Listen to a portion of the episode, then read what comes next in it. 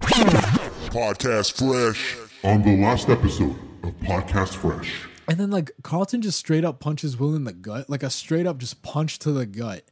Yeah, now we're seeing assault. I was just like, whoa, damn. That was Yeah. like like Will didn't fight back. He was generally like hurt. He crawled back to the mattress and just laid there. Um, yeah. What did you think of this all this so far? Pillow fighting and all. It was just crazy. Also, Will's fucking gross for wearing his shoes in his bed. Like that made me so uncomfortable to watch that. And I'm like, Will, are you fucking kidding me right now? He's wearing like his Doc. Martens or whatever on the fucking bed. Like, oh, come on, dog.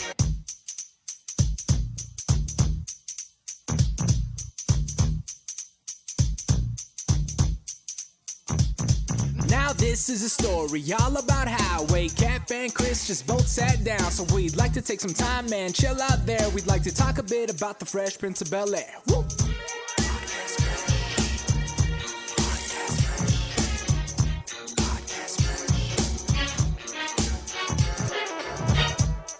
Welcome everybody to Podcast Fresh Show number 34. My name is Chris Torres, and as always, I'm with Ryan Mello. Ryan, what's What up? is man? up? It is I.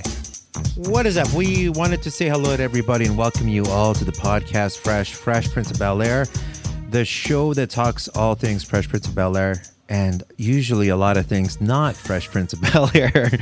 but uh, man, just another nice week here in Toronto. It's been sunny, it's been beautiful. I'm seeing everybody outside. So, uh, it kind of gets you juiced, you know, as somebody that's kind of been uh, taking it tranquilo the last couple months to uh, see everybody out there walking and being active. It's made me go out there and, uh, you know, my, my walks are a lot longer and uh, just been getting outdoors more. How you doing, Oh man? man, today we almost reached like 30 degrees. Um, I for the first time in a while like felt so good. Just like took it. No, not not my shirt, but my jacket and my sweater for work. Um, and it's just good working in a t-shirt. It's so so much more freedom. Right. Um, yeah, no, the weather's been pretty good. It's about time, man. We were like in the we're like heading into late May, and we were still getting like snow here and there. It's like what?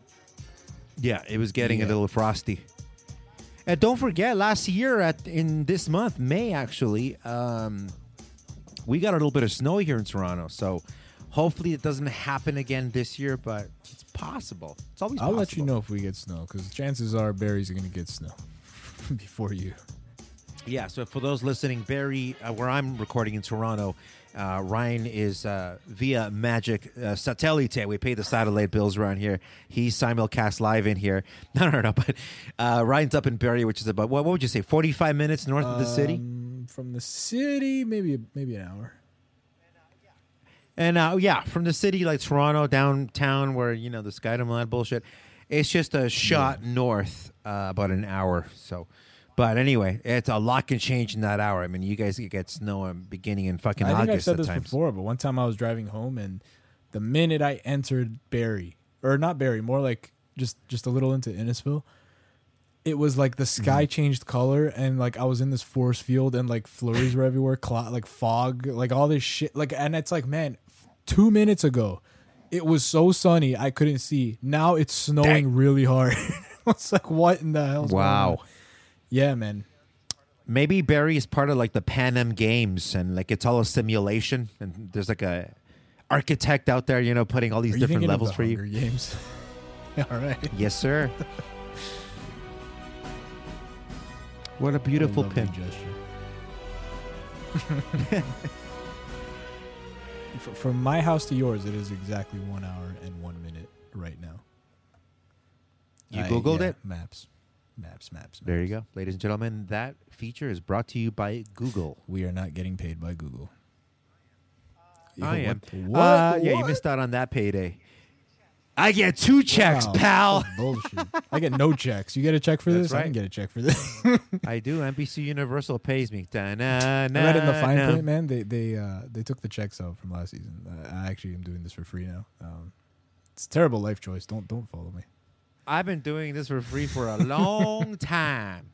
It's how we do it on the road, kid. We call it in the ring. All right, dude. Jesus.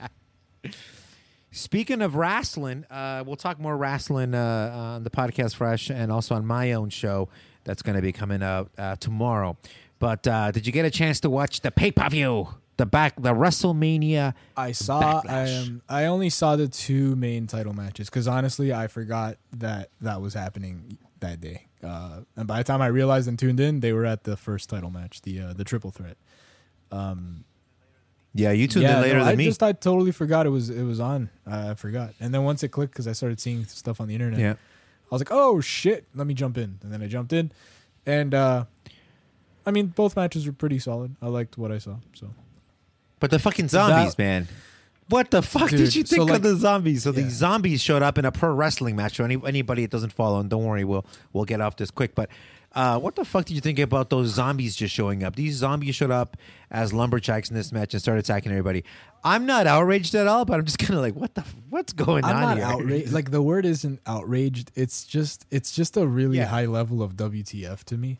Like I really don't know how to put into words how I feel about that shit. Um, oh, H no. I, I I really Right. like, I'm not happy about it. I'll be honest. I'm I'm like, and I'm not indifferent to it. I'm very like I care that this happened, but it's like I, I'm not super pissed off either. I don't know. I can't explain. It's just yeah, you're honest. like- you're indifferent. Fuck. Well, what do you sit just on it? like I'm just that- a good I think I politician. texted you. Uh, At that point, it's like I'm questioning myself as to why I'm putting myself through this. Why the fuck am I watching this? You know what I mean? Why do I like this stuff? my my favorite shit is uh, wrestling with regret. Bending the knee and, and decide he's no longer going to cover Raw. That's the best shit ever. Because, and I don't say that celebrating that that uh, that he doesn't do it anymore, but I am sort of celebrating in the fact that uh, he's like a canary in the coal mine. You know what I'm Right. saying? He's a fucking hardcore. He's a guy that was actually in the business for a time.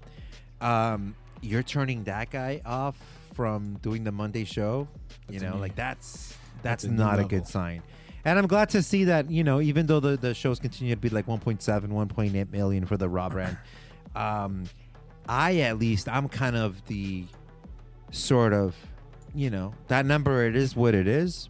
But for me, it's like I want to see a good, you know, a good storyline with a good wrestling match. That's all pro wrestling's ever really been. Or give me one or the other, but make it interesting, you know.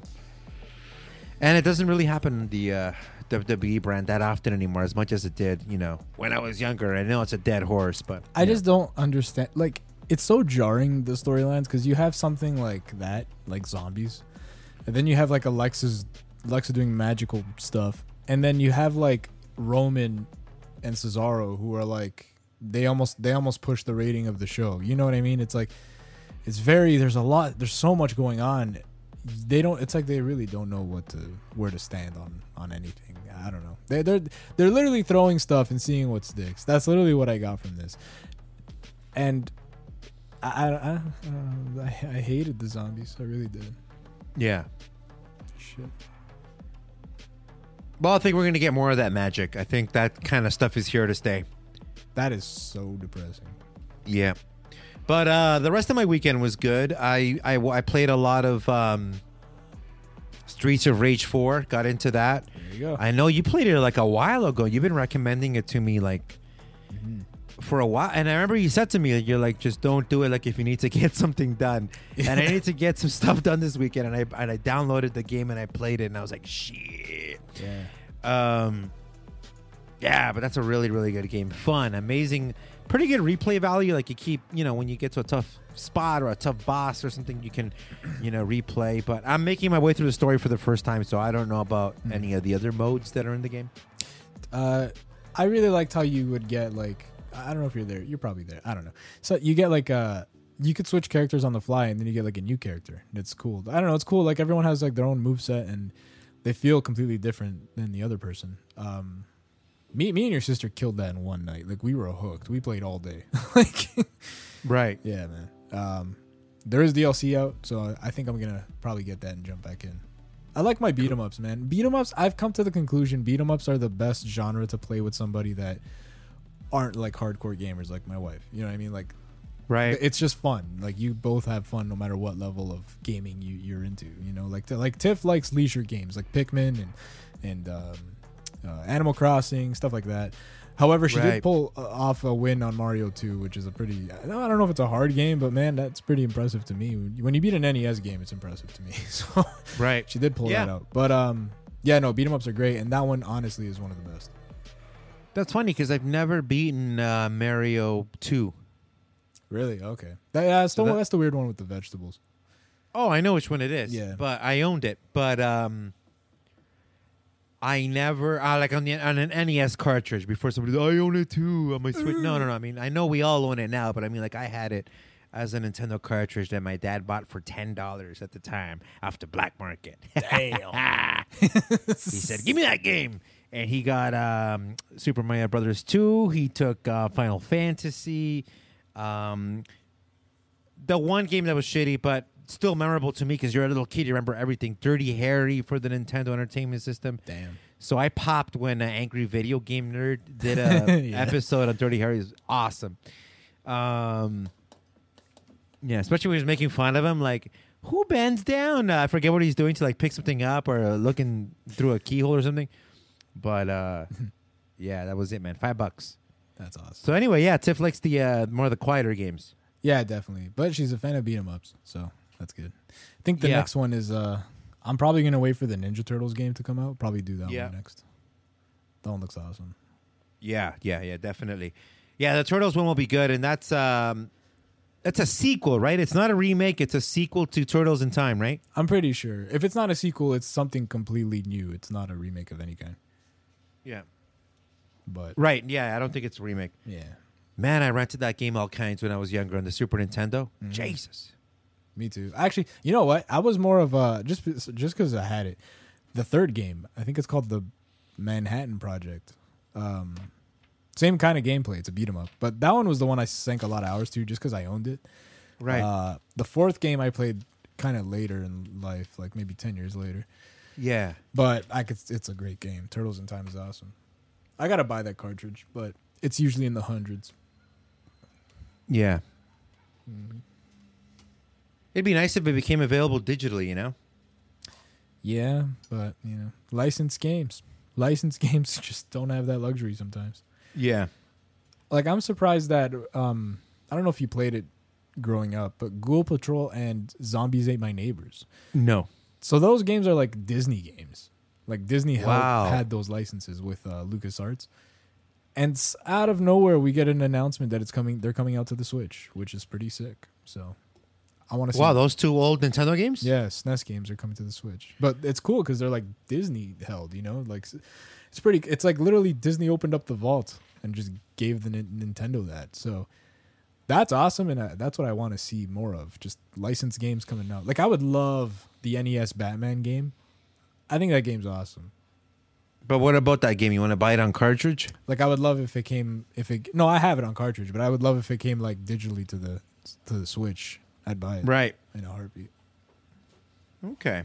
I'm going to mark you down for that. Ryan's going to buy Batman If it happens, digitally. digitally. I'm gonna, gonna bother you. You promised to download that game. I'm gonna follow up. Was that fucking game downloaded? No, dude. I'm just just having that time to down. You know, my account's locked out, and I don't give a shit. You promised you'd buy that game. I just stalk you for the rest of your life. I just show up wherever you are. You know, You don't even care if I play it. I just gotta buy it. you're going in for surgery to get like a kidney replaced or something. I'm like, you better buy that You better fucking buy that game, fucking game when you're done the surgery. sir. You have to leave. Yeah. I'm family. no, he's not. Send them away. It's me yelling in pain. He's not. He's not. Don't let him. in. he won't stop. Oh man.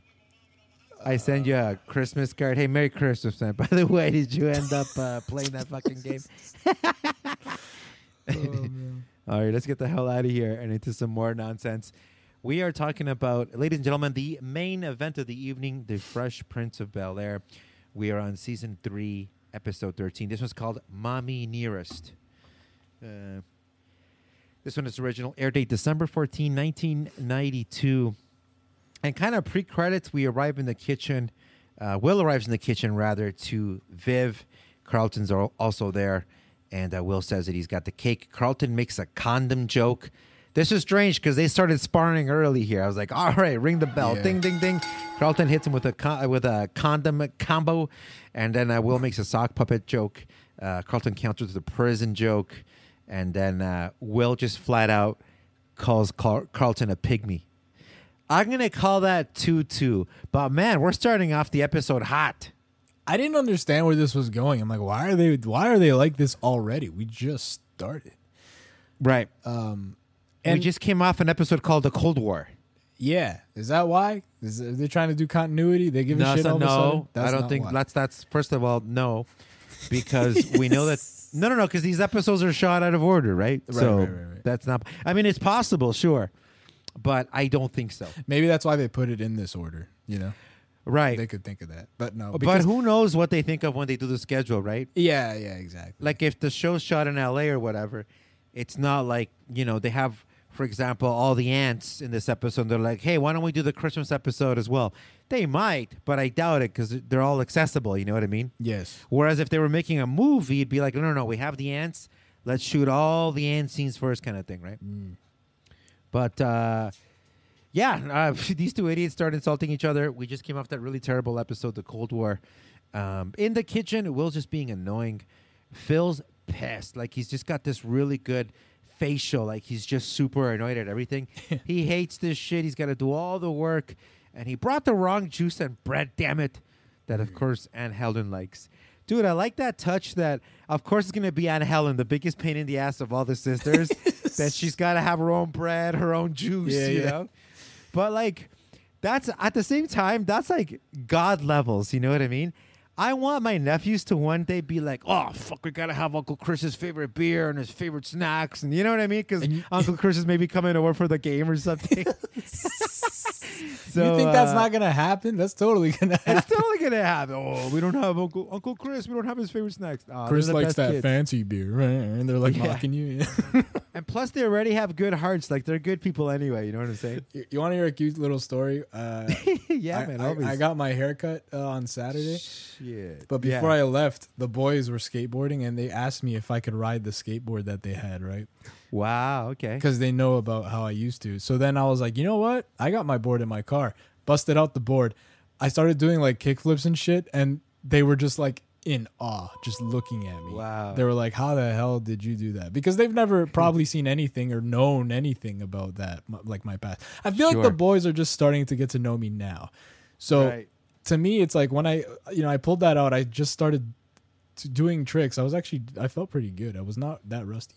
Right. And um, but the boys are just looking at me, and then they, uh, they- they're asking me like, "Can you teach me how to push? Can you teach me how to like properly push and like how to not fall and get my balance?" So I, I was there for literally like 20 minutes before I, I had to leave, but I was there for 20 minutes trying to like teach them some basic stuff.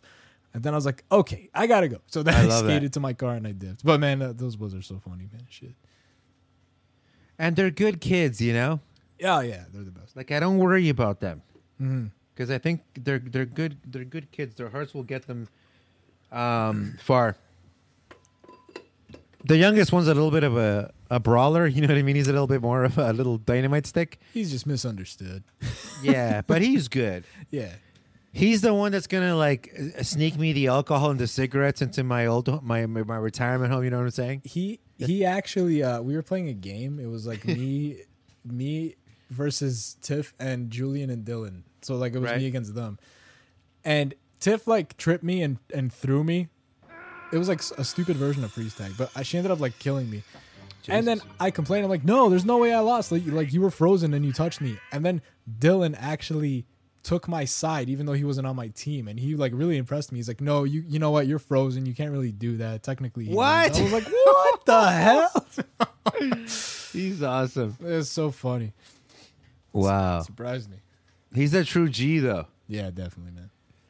We, we, you know that running gag me and Dylan have at the table where like he'll call my dad and tell on me, like he'll tell my dad like something horrible. Like I don't know if you were there like a few months ago, but I actually turned the tables on him. He said something rude to me, so I called my dad on him.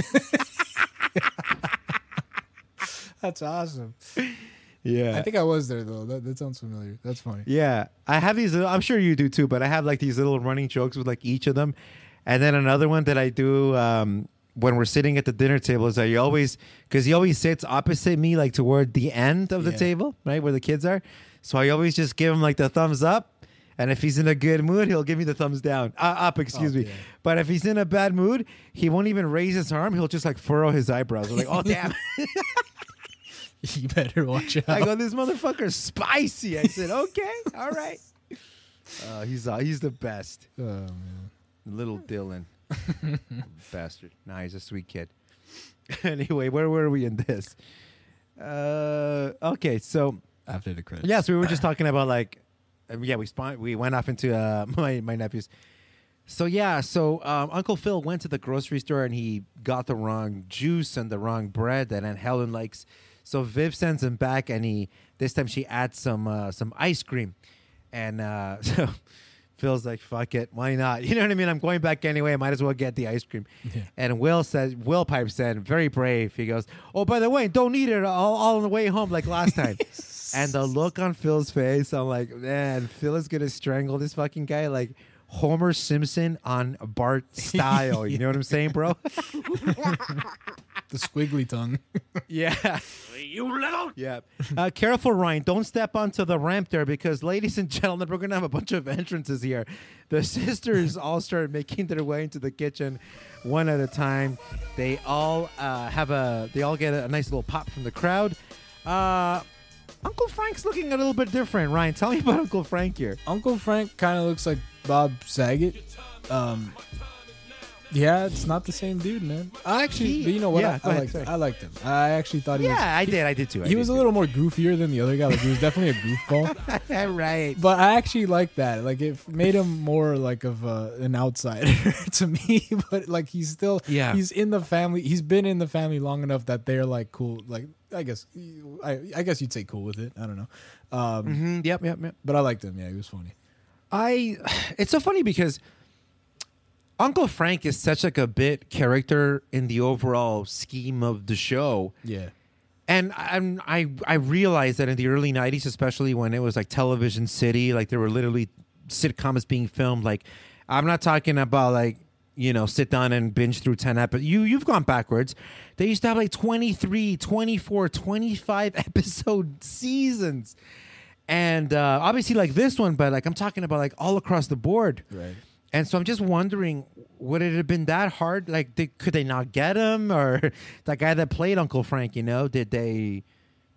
Did mean- could they not agree on money? Like, that's so strange to me. You know what I'm saying? Maybe he just didn't want to do it. You know. Maybe he was like, "Fuck it, I'm maybe, above this shit." Maybe he didn't like the portrayal of the character. Who knows? Because Damn, his right. character was shown in pretty like it was it was a small gap between the two times he appeared. So he probably had enough time to be like, "Yo, I don't really like the way this was perceived or Mm-hmm. the way the reaction was to this." Like the Right. the, the, the the actor itself could have literally just been like, "I'm not down with this." Yeah, I completely agree. There's a million Yeah, million reasons we can think of. yeah, yeah. So the sisters all get there one by one. And uh, Will says what we're all thinking. Next time, how about y'all just coming together? Which Yeah, thought was man. kind of just all fucking come down. Nothing says uh, uh, you get your your your you mean nothing in this company when when like uh, ten wrestlers all come down to like a battle royal to like the same song like one behind the other. You know what I mean? I remember watching uh, World War Three, uh, which was a WCW pay per view back in the late mid to late nineties, and it was a 60, 60 guys across three rings. I don't know if you've ever seen this gimmick, like in retro videos. It's like a battle royal in each ring, and there can only be one winner. After there's one person left in each ring, they all get together. It's really as stupid as it sounds. They all get together in the middle ring, and it's the the final three in a battle royal win to survival. But at the beginning, because it's a battle royal, they just have all the guys coming down to the ring like single file. Mo- some of them get a little bit of a shine. A few of them even get their own songs. But like the first 40, 45 guys all just come down to the ring in a line. It was pretty ridiculous as it sounds. That sounds bonkers. Um, no, I've never seen that before. Yeah, World War Three. Well, they're not exactly uh, classic matches. You know what I'm saying? the um the equivalent to that would probably be like when uh all those dudes come from the back uh running after like R-Truth for that stupid belt Right. you know? Right, right, right. Yeah. Or like when they need like uh, a bunch of wrestlers to separate, like you know Lesnar and Reigns, and they send in like the 205 guys. You know, Yeah, yeah. That's, that's- Jesus. they're all in suits. They're supposed to be other people. right? Yeah, Jeez. yeah. So Will says next time come in all together. All the answer at this point are kind of like putting over each other. Will makes a joke about a microwave, which bombed. Like the crowd was like, eh, Oh, Vivian, girl, you are glowing. Oh, that's because she be spending a lot of time in front of the microwave. Philip, that reminds me. Would you pick me up some microwave popcorn, please? You know, next time I'm going to get pregnant. Well, you certainly have the pants for it.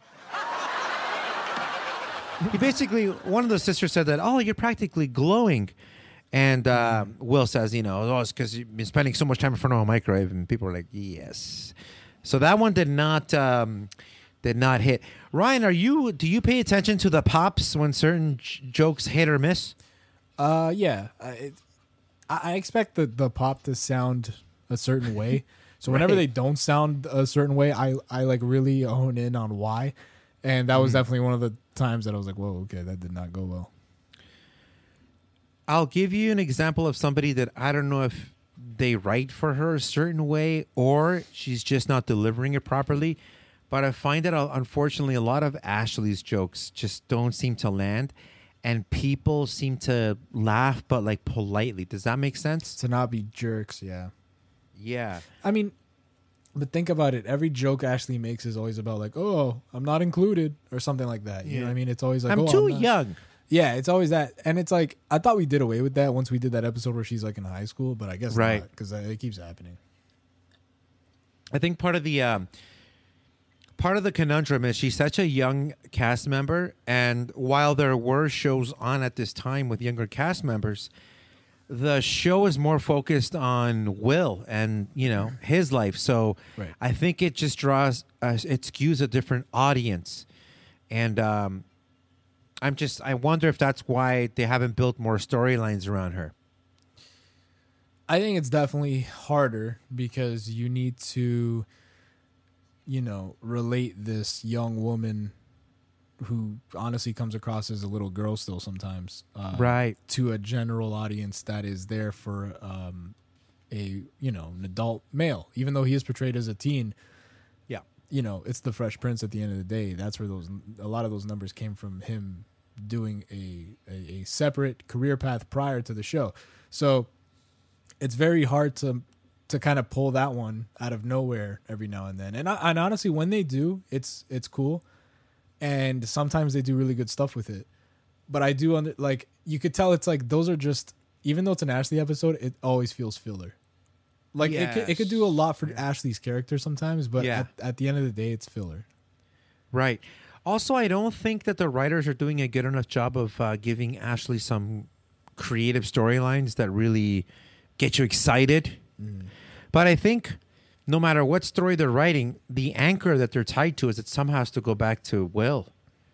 Yeah. Because we've seen what happens when there's episodes where Will plays like secondary and the episode is about somebody else. It's not bad, but then it becomes like a Jeffrey episode or a Jazzy Jeff episode or a, a Phil and his parents episode. But I actually don't mind Will as supporting cast. I don't mind him taking a step back and playing like, you know what I'm saying? Um, it'd be interesting to see once the whole season, uh, excuse me, once the whole series is done. It'd be interesting to look backwards and say, hmm, out of all the episodes, I wonder which episode it felt to me the most like Will was kind of in the background. That makes sense. Because up until now, even in stories where it is a Jazzy Jeff episode or it is a Jeffrey episode, like we're going to focus on next, at the end of the day, it's still kind of anchored back to to Will. Yeah. Unfortunately, I feel like characters like Ashley, Hillary, even Carlton to an extent, like Yeah. when they have episodes aired around them, it's um you could really feel the fillerness of that the like of the like the vibe that's coming out of the episode is just it's still a filler. Once you jump into more like a Jeffrey episode or the parents, I guess just older people, um it feels like it matters more because those people are who shape Will to be who he's gonna be because they're his elders. Whereas the cousins, it's almost like it's almost like saying get your own show. Like it's almost Right, like we're right. not going to emphasize that much on you because at the end of the day you're the same age but you're supporting characters. You're not the main character. Um like we'll we'll get a we'll get a Hillary episode, but we know the next episode after that will not be a Hillary episode. It just won't. It's going we're going to go back to Will. It's true. You know what I mean? So It's true. Yeah. But when we see episodes like when it's centered around like um Vivian and Phil's like past or you know just Jeffrey's life or whatever like Yeah. it's more interesting because you want to know how they all got there whereas the kids we're seeing how they got there every every day every episode so i think that's gen- generally something that needs to be said uh, when it comes to this because at the end of the day yeah will is the main character so all the all the other supporting characters that are in- his age group always feels like a filler even a jazz episode is a filler Yeah. Right. And I and I remember we talked about this a while ago. I told you my favorite aunt was Aunt Helen. Is she also your favorite aunt? yeah yeah she's awesome she made me laugh. Uh, just so many. They gave her really good lines too, but like by nature of her character, those are the kind of characters I like anyway. But they were. She was not only was she written really well, but she speaks like if you just read her line on a piece of paper, it probably doesn't stick out. Right. You know what I mean? That's it. I'm going to find myself a white man. Hmm. But then she reads it her way, and it's the funniest shit in the world. Yeah, yeah. When she goes, "Well, that settles it. I'm gonna get me a white man." I just thought that was the funniest shit. it's all about the delivery all the, the- but more a little more than that. But um, yeah, you know, just her cadence, just just her really owning that her line. personality and everything. I'll give you a- Definitely. a, good example of this. I've been watching a lot of that comedian Sebastian Maniscalco. Yeah, Sebastian Papadipupi. Yeah, I remember. him. He his jokes, Right. just like you're saying, if you read them on paper, it just sounds like stuff you would say normally. I went to Chipotle a couple weeks ago. Love Chipotle. They make a really nice burrito over there. It's so terrific. The, the, the employees can't stop eating it.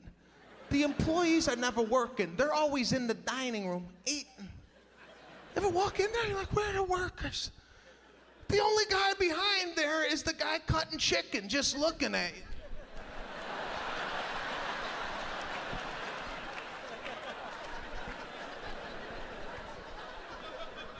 Right? He's not trained on burrito building. But Yeah. because he has that weird delivery and, and like just that character like that he portrays like that Italian guy. Because it's not him in real life. No, he's got such a deep ass voice in real life. So it's and like, he's a very serious guy. Yeah. For- like, his Instagram is not him being a fucking clown and yeah, no. doing funny shit with his friends. He is a he's an artist. Like he's just a completely uh different person than his persona, exactly. Which I think is tremendous. Oh, that's amazing. He just breaks that out, you know, when he has to go to work. Yeah. Um, but every line he delivers in a stand-up show, I enjoy a lot, even though it's like it's not even stuff that's gonna be funny. Like it's just Yeah. the way he says things is awesome. Um, and yeah, it's it's what I'm saying. Like that's not him all the time, and I'm sure uh, the actress that plays Helen, that's not her all the time. But she's just Right, talented. right, you know, she could she could turn that on and just deliver. Right. But just like in uh, in other media, including pro wrestling, but I wanted to put wrestling secondary. I don't want people to think we're going back to pro wrestling. We're not. But all I was going to say is the best characters in whatever a, um, a TV series or, um, but specifically more with stuff like um, opera or stage plays or uh, pro wrestling or any art that's live, like uh, music or whatever the most important are the most realistic characters. And yes, there are characters in music as well. The best characters are the ones where they're playing just themselves plus like 20%. Yeah, You know what I'm saying? Extra. There are exceptions. For sure, there are exceptions. Like, wow, I wouldn't think that you can play such like a sadistic. Sure. But for the most part, it's people that is it's just, you know, David Letterman on TV is probably David Letterman plus 20%. So what's David Letterman less than 20%? Probably more of the same guy. Probably a little bit crankier, probably a little more, More likely tame. to snap at you or or yeah, just be like, ah, tranquilo. You know what I'm saying? Yeah, yeah. So, um, yeah, no, it's just it's just interesting. No, but I think uh, Aunt Helen definitely is the. Uh, I she's mean- awesome. I don't mean I don't mean to make it about me, but even me, like when I make music, I I'm not I'm not the person I I act like. You know? like Right. I just I I talk shit and I tell stories and stuff, but I I'm not the person that people hear me in on a song. That's why when when I tell people I rap, people are very like they think I'm bullshitting. Like, Right. they're like, yeah, no fucking way, you're lying. And then I'll show them some songs and they're like, what in the hell? Yeah, everybody's everybody's different that way for sure, for sure. But I think that's awesome because I love it when people surprise me like that. Like I figure I know everything about that person, and that motherfucker pulls out a little something, Yeah. and it just makes you look at them in a different light and appreciate them for something completely different. You know what I mean? And it could be like the dumbest thing. Yeah. Like um, I found out, you know, my boss is a New York Islanders fan, or I found out that one of my clients um, was an amateur like uh, chess player back in like the '60s, and I'm like, well, that's so amazing. you I know here- exactly what you mean. Like one of the guys just- at work today had a Dragon Yeah. Ball shirt, and I was like, "Oh, dope!" oh, you sent me that text, and I was like, yes, yeah, yeah, man. You ever want to get yourself in a sticky situation? Just be like, you watch Dragon Ball? Yeah. Oh, who's your favorite character? It seems like that's a go-to these days. Like everyone knows that show, no matter what. Oh, yeah. all walks of life know that show. it's it's it's broken the pop culture bubble. Barrier, Not to go back to the Hunger Games stuff, but it's penetrated the The the, bubble. Katniss Everdeen, yeah. Uh, yeah, no, no, no. It's it's it's it's in the mainstream. Like people know that. Like Dragon Ball Z is now like nerd getting stuffed into the lockers, and but honestly, like even when I when Dragon Ball Z became huge, at least in North America, was what the mid '90s, right around the time you were born. yeah, Yeah, because by the time I got to high school, which was uh Jesus Christ, which was 1997, 98 when you were 3. when I was hitting the high schools and uh, doing my business, um Dragon Ball Z and Pokemon were all over YTV. YTV, everybody is like a Canadian. It's like a smaller but Canadian version of like Nickelodeon, something like that. Right. And every kid would come. I don't know if do kids still watch YTV. I don't know, but like you would get home from school, put down your backpack, and uh, still with your shoes on because you know your mom's gonna come in and yell at you to take your shoes off. But I would just sit in front of the TV like YTV's on. Shut up, mom. I'm kidding. I love you, mom. I would never tell my mom to shut up. But my mom would be like, "Take off your shoes." All right, mom. Take off my shoes, and I would just watch TV for like three, four hours. You know what I mean? Yeah. Probably wasn't that long. We think that we were on TV that much, but uh, my parents were like, they weren't the strictest, but they made me get off the TV after like a couple hours. But a t- uh, cartoon was only like 20 minutes, 22 minutes, right? So, Yeah. um, yeah, but YTV was awesome. And Dragon Ball Z and Pokemon were all over that.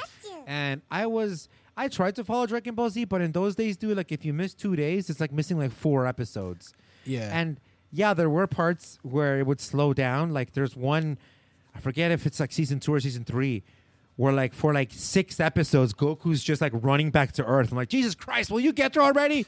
Can someone call this guy an Uber so he can get back to Earth? yeah, it's uh, those ones sucked. It's like, oh, this is like yesterday's. yeah, man. It's like you know what's funny though? They did that because the manga was being written around the same time, and they were just using that as filler for like the next shit to happen, so they can move on. Um, I remember the YTV glory days, man. I remember when it was like Pokemon, Digimon, and Dragon Ball one after another. That was my shit. That was something I tuned in for, no matter Digimon. what. but Dragon Ball, they never played Dragon Ball all the way through, man. They only played like the Frieza saga on loop. It seemed. I barely Yeah. ever saw past that, man. Shit. Yeah. And then um, you'd start to hear rumors that there were Dragon Ball Z videotapes straight from Japan Yes. where you could watch the uncensored versions. And at the time, I was like, uncensored? What, what do they mean by that? Like blood? Or I was just thinking, like, and I was pretty smart for my age. I'm like, what, blood or like Yeah. the language? Maybe like there's a couple F bombs. No, no, no, no, no, no, no, no, no. there is a laundry list of some really perverted shit that goes on in Dragon Ball Z That- yeah, man. and um, it's obviously it's not celebrated. They they focus more, and I I don't see it I, I, that much at all, especially in the new renditions of Dragon Ball, like the new series that have come out since then. No. But especially in Dragon Ball and Dragon Ball Z, and I've never seen GT, so I wouldn't know. But it, to me, it was like whoa, it was like almost like Perv Central certain scenes. You know what I'm saying? Hey man, here let me end this off with uh I wanted Yeah. to show my sister a piece of my childhood. And I was getting into Dragon Ball Z again and I was Yeah. buying the DVDs like steady. Like I had everything. So I, I, I am pretty sure I I'm only missing the first two seasons of Super, but I own everything. I own all the movies, all the seasons of every show. Like I got Right. it all. And I told my sister, I'm like, let me show you Dragon Ball. So I put in Dragon Ball, and she's hooked. And this was like a few years ago. Nice. Me and her watched from the first episode of Dragon Ball to the last Yeah. episode of GT, like everything inside that. That's Z, awesome. we killed, like we we watched everything. Then we saw all the movies. Um, but anyway, the first episode of Dragon Ball. The thing, this is what we're talking about. I didn't know it was perverted, and the DVDs kept it right. So, Yeah. all of a sudden, I see like Goku smacking Bulma's like, you know, blank Yep. blank spot, and Yes, uh, and I'm like, oh my god, I don't remember this. And then my sister's like watching it, and I'm just like, oh, fuck. you know, Right. and Yeah. I'm like, I don't remember this, but I like in my head, I was I was like having this thing in my head. I'm like, what in the fuck is this? Like, I don't remember this.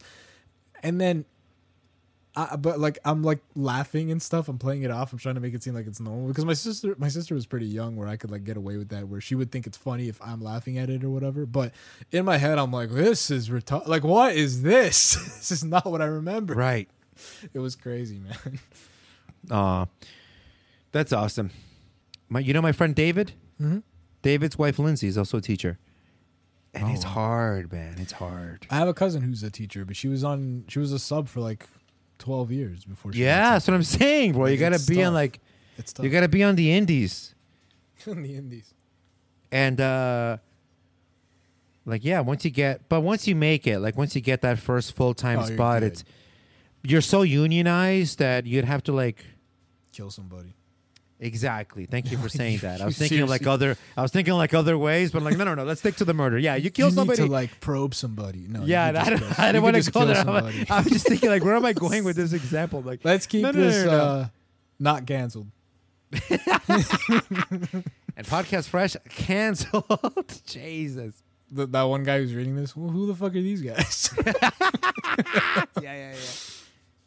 Yeah. Anyway, 2021. let's get back to this. yeah.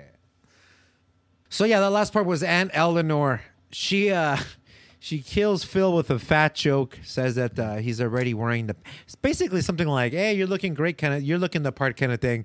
And she goes, uh, Yeah, so are you. You already got the right pant size, which, which is kind of oh, funny. he said something about like he's like, you know what? Next time I want to be pregnant, and then he, she's like, well, you already got the pants. Yes, I like that.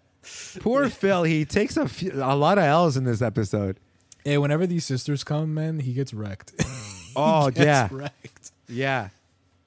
He's like uh like one against one, he can hold his own, but when there's like three or four, like he can be overwhelmed. You know what I'm Yeah, saying? Yeah, definitely. Little Frank is the center of attention here, so they got everybody around them oohing and eyeing. In the kitchen, the sisters are all kind of catching up, um, and they're waiting on Vi. There's a rumor that there's some news going around. Uh, Hillary thinks that it's because she's partly bringing grandma's diamond earrings. I hardly think that's going to be news. Aunt Janice lifts up her hair and shows off the diamond earrings, and Hillary is pissed. And this was awesome because the crowd was like, "Oh shit!" Yeah. Right? Um, Viv comes in and she goes, "Ah, it might be engagement news or it might be news about a wedding or something, but news is coming." And Will says, "Everybody needs to relax. Maybe she's just got cable. You know, like that's kind of like the news of the time." So Vi enters. She gets the uh, warm welcome. Uh, the girls swarm her, and Will jumps up and down like a little kid. And uh, after the hellos, Vi kind of says that she's broken up with her fiance. And uh, Will is very happy at this point. He's celebrating. And um, at this point, he kind of, Vi kind of says to him, like, you didn't like him very much, did you? And Will's like, ah, he's all right. But no, I didn't, you know. So she's, you know, she's like, okay, I made the right choice kind of thing. Um, Frank makes a brother joke. And uh, he starts saying, "Oh, brother, so many times I'm going to run the clip, but it's just ridiculous. I won't do justice to it.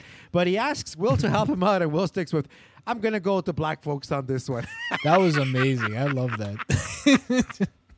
that was so good. It's like I have a brother. He's just not your kind of brother, you know. Yeah, yeah. Oh, it was too good. Hey, you know, Vi, I have a brother who's single. Although he's not a brother. I mean, he is a brother because he's my brother, but he's just not your kind of brother. oh, brother. Help me, Will. Nah, I think I'm gonna stick with the black folk was on this one.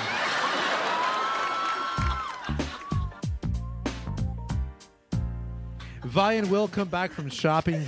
She's in good spirits and says that she made the right choice. She's feeling confident now. Her son, you know, she's feeling good. And she goes, "Yeah, and this fool was gonna buy you a car." She mentioned that she was gonna give. Uh, she mentioned that um, she was going to. Um, that her fiance rather was gonna buy Will a car as a graduation uh, gift. The fool. And at this point, Will's sad, but he brushes it off. But now he's curious. He needs some more questions. Like, wait a minute. So what kind of car was it? And you know, what kind of? He was really getting into it. So that's got to be pretty shitty, especially knowing that Will. Uh, I mean, for, you know, correct me if I'm wrong. I'm trying to follow the car storyline, but I believe the car was now given to Jazzy Jeff, right?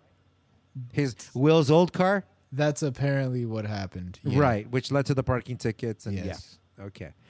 Uh, so anyway, so yeah, so he's got no car right now. So a new car would be uh, pretty nice. Phil finally gets a moment alone with Viv, and he doesn't waste any time. Starts tearing into her. Not really. He's just tired. He's just moping. Eh. He goes, "I'm tired of doing everything. I'm going up and down the halls, and I'm tired of this and that." And Viv says, "Oh, that's fine, uh, Phil. As long as you're not upset at me."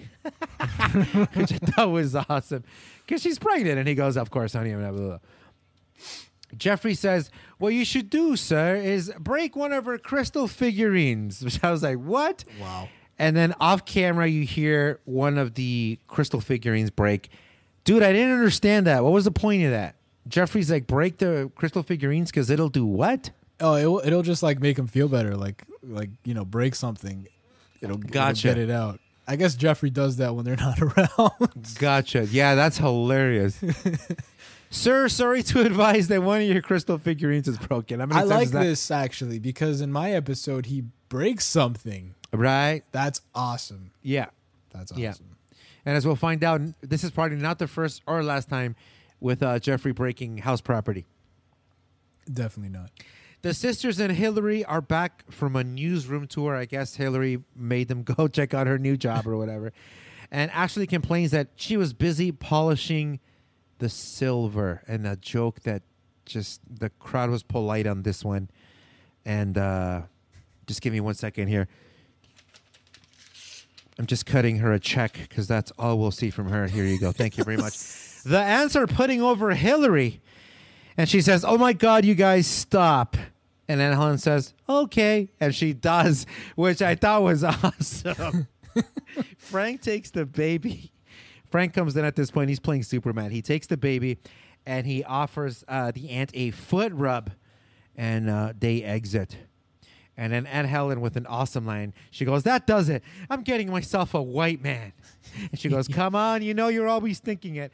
And this gets an, uh, a, a, a raucous pop from the crowd. What did you think about this little scene here, uh, the little one liners here at the end? She always gets a pop like this. Uh, Yes. this reminded me of when she's when when she said that one in the other episode. It's like, well, she'll be on the first broom back to Yes. Philly. it, was like- it was the same kind of thing. It's awesome, man. She's Yeah. so good at the one-liners. Uh, Yeah.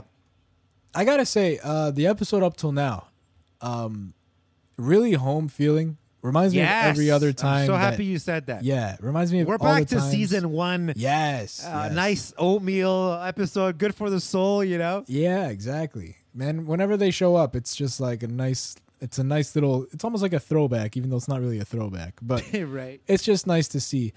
I will criticize though, however, it's almost like they pull this out just to just to bring us back to, to good terms or just, you know, hit a little soft reset. Because up till now this has been questionable. But I will say this has been the more enjoyable show of the season thus far. Yeah, I'll completely agree with that. This felt like an episode that would easily fit in season one, and that is not a uh, burial. Nope. That's actually a. Uh, I'm putting it over because season one is very uh, near and dear to me, Mm-hmm. um, especially with the way season three has treated us thus far. But I will say, after this episode of uh, of the Fresh Prince of Bel Air, and after this episode of Podcast Fresh, Fresh Prince of Bel Air, um, I'm feeling a little more optimistic for the rest of season three, and I hope it continues. Yes, I'll agree. Is that fair? Is that fair? I'll fair? agree. I'll agree. Yeah.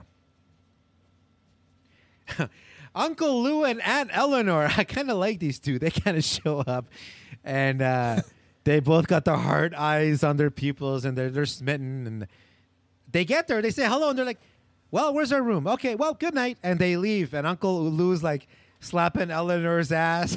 This was amazing because I don't even know who these people are, and they're just like, "What's up? Where's the room? I'm horny." Like, fuck. yeah. Where are we sleeping? So, you know, they, they disappeared. Uh, that was that was it. Um, Will starts getting all uh, not emotional, but he just starts getting all sweet here. He says, "You know, I wish I could see my whole family all the time." And Vi grabs him and she goes, "Well, you know, at least the two of us can in two months." And uh, she breaks the news to him.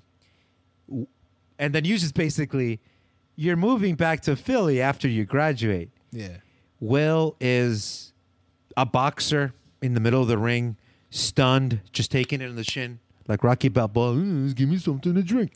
We cut to a close up of his mother's lips, so we're focusing tight on uh, Vi as she's basically going through like, hey, well, basically what's going to happen, and they've sped up her audio and her video, which is kind of a cool effect. And then we splice that with a close up of Will's eyes. And I, I always say googly eyes on this podcast, but Will's eyes are like, like he's trying Yeah. to focus, but his eyes are like spazzing out. and uh, it cuts to a black and white, vi- like stock video of like a building with like its its uh, roof like exploding. I don't know what the fuck we were looking at here. They whip out the old film stock, and it was just a funny visual. What did you think about this little part of insanity here? As an, we're not going to Mars, but as a little a little sampler, a little you know, you gave me something a, a little taste of Mars.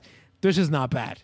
No. Um this this is like uh this makes it feel like even more like it belongs in season 1. Uh, yes. th- yes. This is what going to Mars in season 1 was like. That's it right. wasn't crazy. It was just little things like this.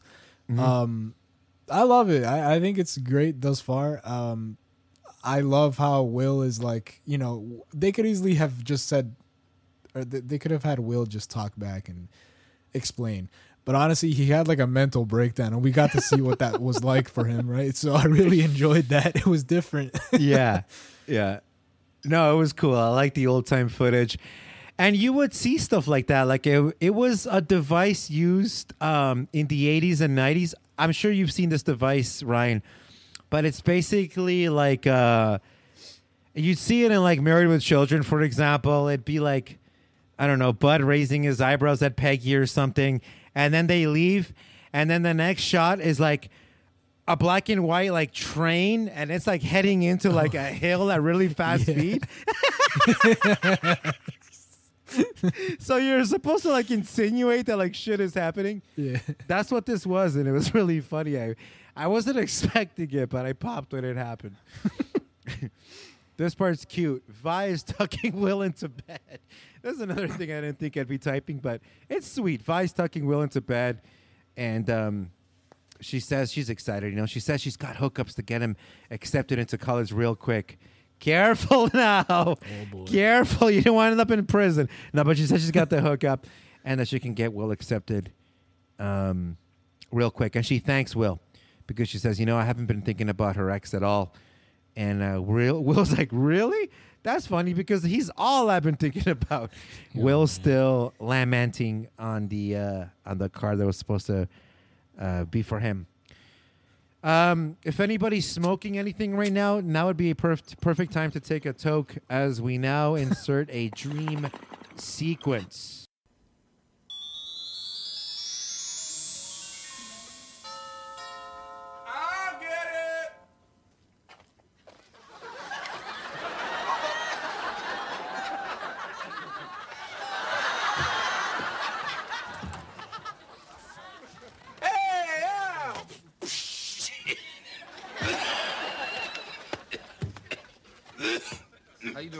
You. Smith? Oh, hey, call me Will, man. Hey, what you say you take me down to one of them uh, dance clubs y'all be going to? If don't stop, yeet it, yeet it, pop that brown. Excuse me? Oh, never mind, boy. I thought you was hip. Get on out of my house. Woo-wee. Hey, girl. How you doing? Your fine self. Why don't you slide on up here and let Big Daddy talk to you a little bit? you like that? Pull that out there, baby. Oh, ain't nobody wrong. Get your big old butt back in here, then. Look here, Mom. What's that? A letter from Carlton. Oh, and the boy sent a picture. Oh, look at that. It look great. And it's so tall. Lord, who'd have thought he'd shoot up 12 inches in his freshman year? And in this dream sequence, Will wakes up as an old man. He's got uh, he's got old man clothing, kind of like an old cardigan. He's got a beer belly, and he's coughing out a lung. So he must have smoked at some point throughout his life. A mailman comes along and he delivers the mail. Will's doing a little dance because he's he's basically asking the mailman like you know where the party's at and what's that new club that's open. And the mailman's like, I'm talking about old, crazy old bastard.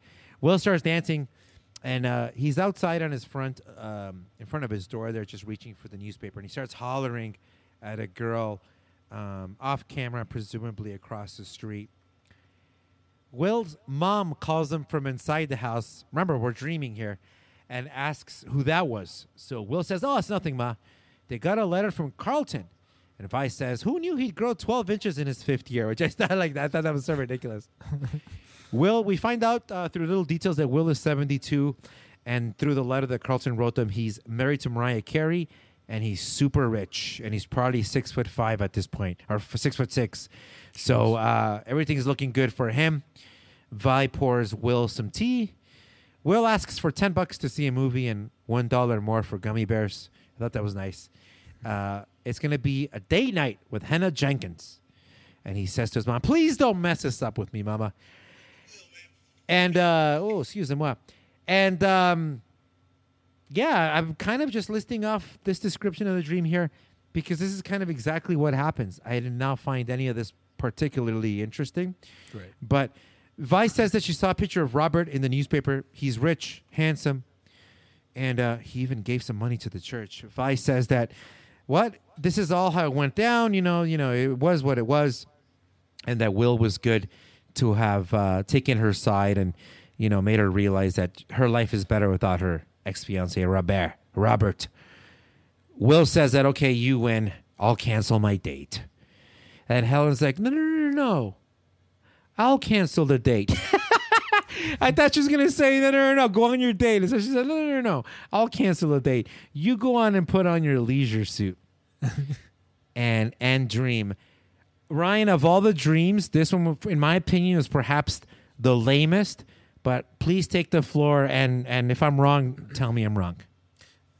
Mm.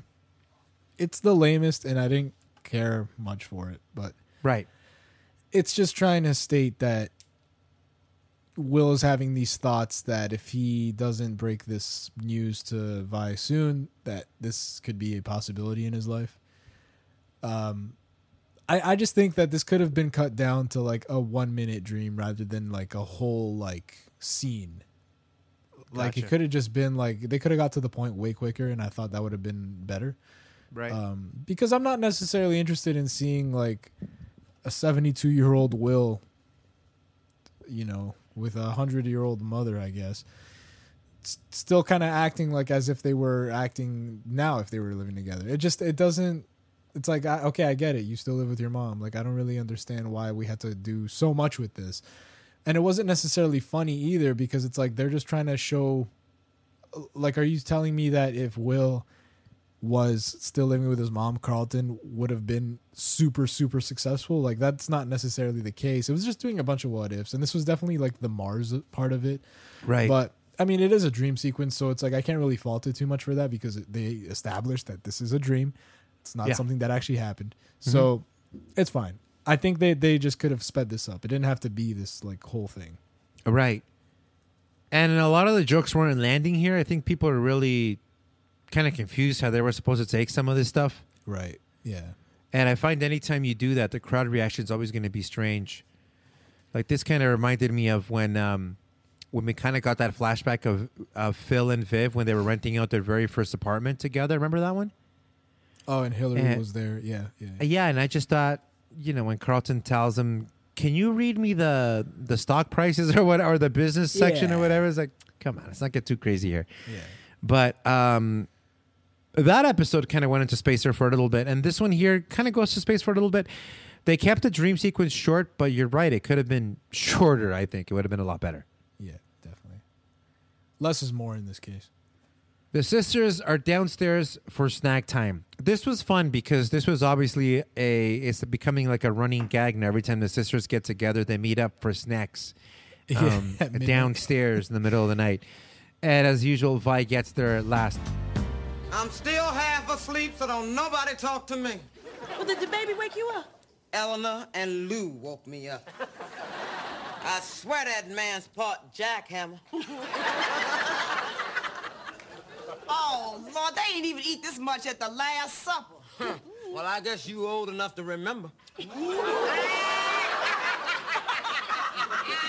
Yeah, but I'm still young enough to kick your butt. Oh, oh, oh, wow. oh, What are you all doing up? Eating and talking about sex.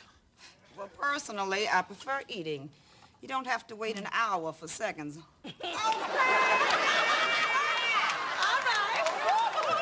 Well, Vi, tell me, what's the real deal between you and Robert? Mm-hmm. I wasn't in love with him. Girl, are you crazy? That man had a business, a car, and money. Now, what's love got to do with it? Just for once have a conversation without my name being mentioned. Mm-hmm. Sure, Vi. Why is a certain person ruining Will's life by moving him back to Philly? Why doesn't a certain person stick a drumstick in her mouth and call it a day? Oh, wait a minute now, Vi. We all family here, and we all care about Will. Listen, do I tell you how to raise your son? No, but I wish you would. Um, Vi, I really think Will had his heart set on going to school in California. Oh, so this is how it is. Once again, my family has taken it upon themselves to decide that Vi don't know how to take care of her own. Oh, Vi now don't you're know over this. there. No, you're wrong. You're wrong, and I'll thank all of you to keep your noses out of my personal affairs. I haven't seen this much food since the Last Supper. And she goes, Yeah, well, you're old enough to have been there. And I was like, Yes. Jesus. yeah. Their digs at each other are ruthless too. yeah. Jesus Christ. Very sisterly, though. Yeah, yeah. You would go hard on your own, you know? Uh, Vice says that she wasn't in love with Robert. And, uh, and Vice says, you know, you guys should just mind your own business kind of thing. And Helen says, hey, listen, we're all family. And Aunt Janice says, almost nonchalantly, you know, Will wanted to go to a college in L.A. And at this point, Vi just calls her out, says, stop it. Stay out of my business. Mind your own business. And she leaves the, the overnight snack bar pissed. I'm pissed, bro. Um, did Vi uh, overreact here? Uh, yeah. Uh, you know what? I feel like it's just she's alone now. She has no man, and sh- this was like the next thing she was probably looking forward to a lot. And I'm sure that once anything came in contact with hindering those plans, I'm sure it probably hurt more than it had to. Um, I'm gonna chalk it up to that. You know, when you're just really excited about something, and anything that gets in the way, it's just super motherfucking annoying. It's Yeah. just kind of like that to me. Mm-hmm. After the break, we're in the backyard, and they get a nice spread. They got the, all the tables uh, laid out. They got the orange juice going, food, and uh, they kind of started arguing over who should do the uh, opening prayer, and it should always be the oldest. And it ends up being Uncle Lou. In the kitchen, um, so G's kind of you know running back and forth between the kitchen and the outside, grabbing snacks and things like that, and Will's just kind of sitting there, all you know, crestfallen. And Geoffrey asks him how he's enjoying the evening. Enjoying the reunion, Master William? Uh, I don't know what to do, G. I mean, I don't want to move back to Philly, but I I don't want to let my mom down. But then on the other hand, it's like I'm if so terribly sorry, Master William. There's been a misunderstanding. Apparently, I gave you the impression that I really wanted to know. Jesus. And Will says, "Well, well, you know, Geoffrey," and he starts to go uh, tell him about his conundrum and the story with him and his mom. And Geoffrey just cuts him off and he goes, "Oh, I'm sorry. You must be under the impression that I actually meant that." Jesus. Will walks over and he tells, um, "This is a nice little moment here. For a moment, no pun intended." Phil walks over and he tells Will that he hopes he's not leaving because of the tuition fees. So I guess by now there's been whisperings that uh, that Will's leaving. He will gladly help, and uh, Will says no, and uh, Phil ends up leaving. And uh, he says, "Okay, Vivian, I told him everything you told me. Now, uh, you told me to say, now give me a slice of pie." And he walks off screen. Jesus. I thought, even with that little joke at the end, I thought it was nice of Phil to have that little moment with Will. I'm sure Phil. If if Phil did that, that means he wasn't opposed to put that out there. So Right. I'm gonna take it as that. Yeah. Yeah, your wife would not offer you a piece of a pecan pie, but but you had to give up like, hey, offer to pay his tuition a little bit or loan him some money, kind of thing, right? Yeah, because that's a big thing. And he Yeah. wouldn't, he wouldn't just do that to get pie. Right. Of the pecan variety. But yeah, there you go. Vi's got a surprise. Will, you're going on a Caribbean cruise. And Will's like, I am. He's so thankful. And she's going with him. And Will's like, You are? And um, they kind of have this little moment here until Will says, Listen, I got something to tell you. And uh, immediately everybody's ears perk up. Right. So Will makes this like whooshing sound, like "Shh, the wind blew my hat away. Let's go, mom. And so he grabs Vi and they head into the kitchen. And uh, right before they're about to talk, the family interrupts them and kind of forces them to move to the living room. Living room. So the two have a little heart to heart, and Will says that look, he wants to stay, and he's bracing himself for for Vi to hit him. Vi's sad, but she's not devastated. Did you notice that, Ryan? She wasn't like, "Oh my God, my life is over." no. You know what's funny though? They also kind of prepped her for this with all the talk. Yes. Plus, she's not a moron. No. She's only been Will's mother for like 19, 20 years, however long it's been. So she could tell from the outswing that there's probably something wrong with Will, that the Will wanted to say something and it was only going to be a matter of time.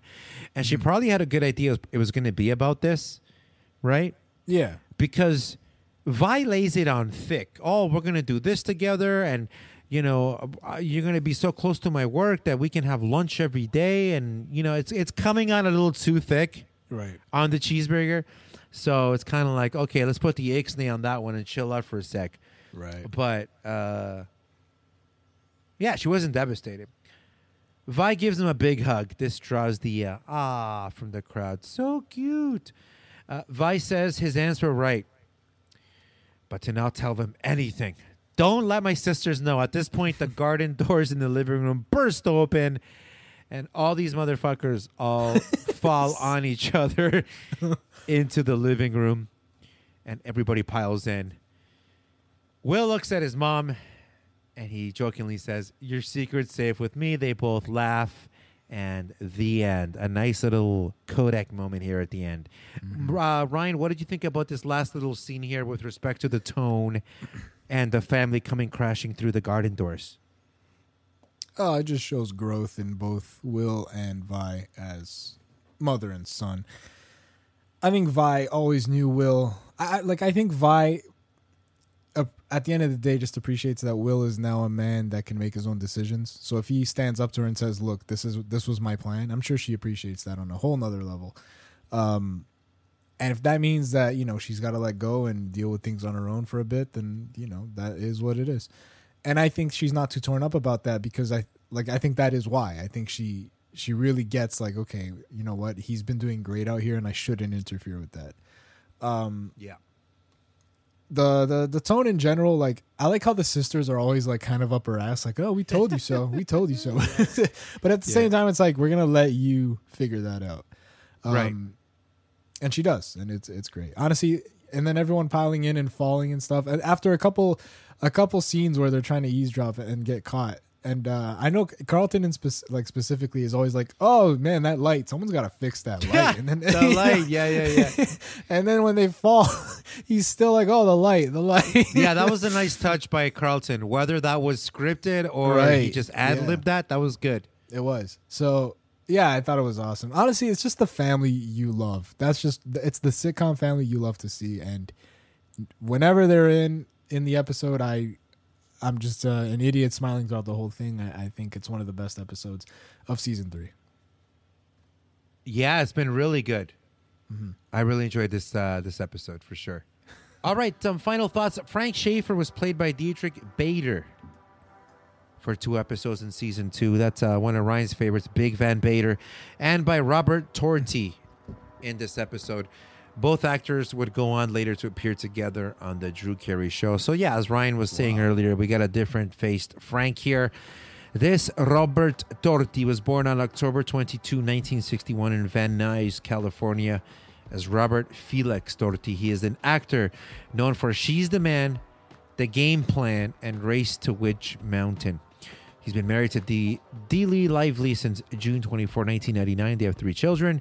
He was previously married to Sandy Edgerton. He still works today, and he's been on shows like uh, Beverly Hills 90210, Melrose Place, and um, The Secret Life of Zach and Cody.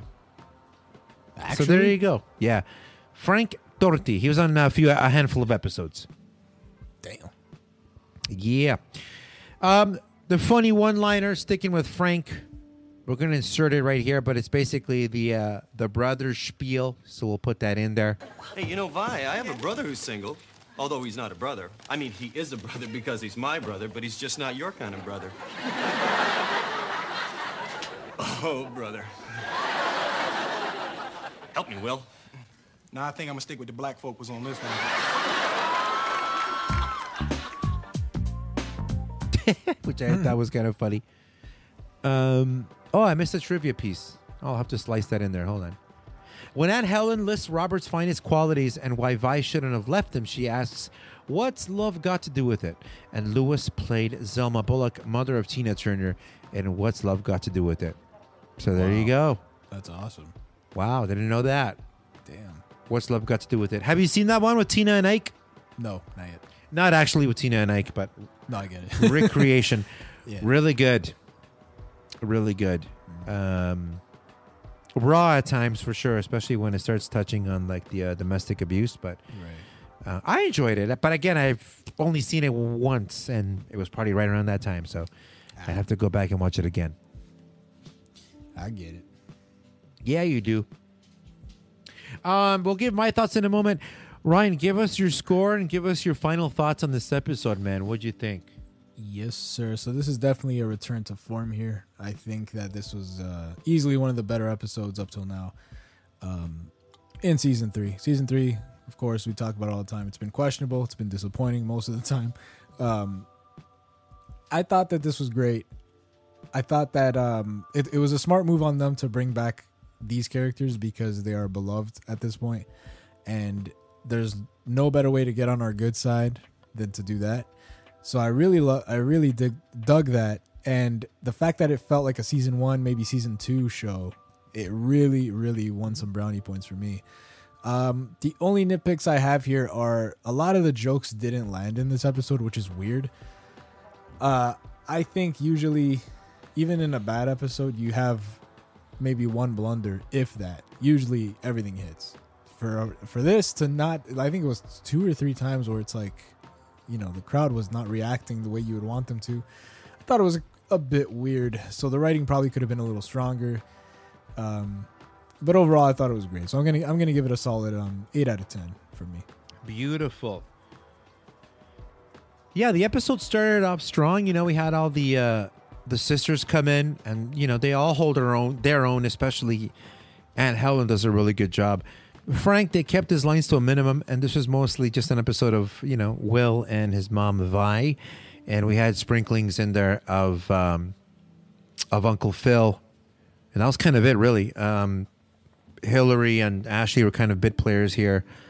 Geoffrey got a couple scenes, but uh, this was mostly just a Will and his mom episode. I thought it started off really strong. They kind of lost me when they went into the dream sequence. Um, I did like when the sisters are downstairs having snacks after midnight. I thought that was really good. Um, and then you know knowing that uh, we have to have that kind of come to Jesus moment at the end between Will and and Vi. I'm glad that they kept it short. It didn't go on terribly long. Sometimes, you know, when, when those conversations start to run past two minutes, it becomes too serious. Right. But I think by having the rest of the family all kind of eavesdropping, it, it provides a little bit of a comedic relief to the whole thing. And so it ended up being just fine. But yeah, like I said, really good episode, and um, I'm also going to give it an eight out of ten. I thought it was, uh, uh, like you said, a return to form and a step in the right direction. And um, yeah, man, looking forward to to seeing what's next. I think more episodes like this work better in the long run. Although, you know, it is nice to go into space every now and then. I do like a nice, easy episode like this from time to time. Yeah, definitely. I agree with everything. All right, we're going to play some music and we'll be back with Ryan's review ski. The review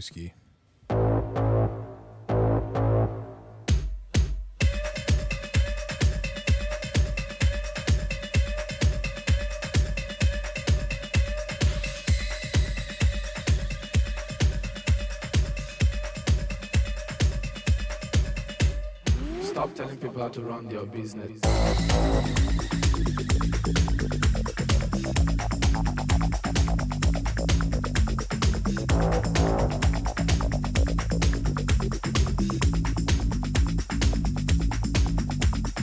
It's my life, take it or leave it, set me free. What's that crap? Papa know it all. I got my own life, you got your own life. Live your own life and set me free. Mind your business and live my business. You know everything, Papa know it all. Very little knowledge is dangerous.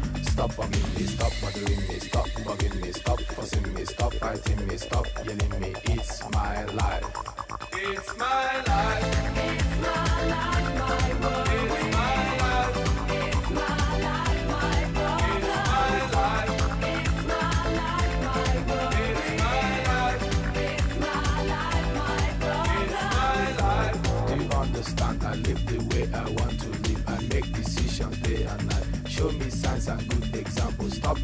To run your business. Take a trip to east and west. You find out you don't know anything. Everybody's getting tired of you. Sometimes you have to look and listen. You can even learn from me.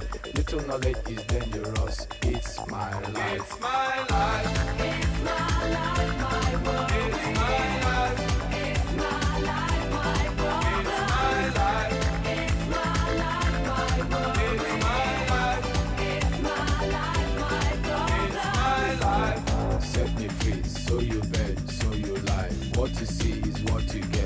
Listen to people and saw things I things I do, I do them no more. Things I say, I say them no more. Changes come once in life.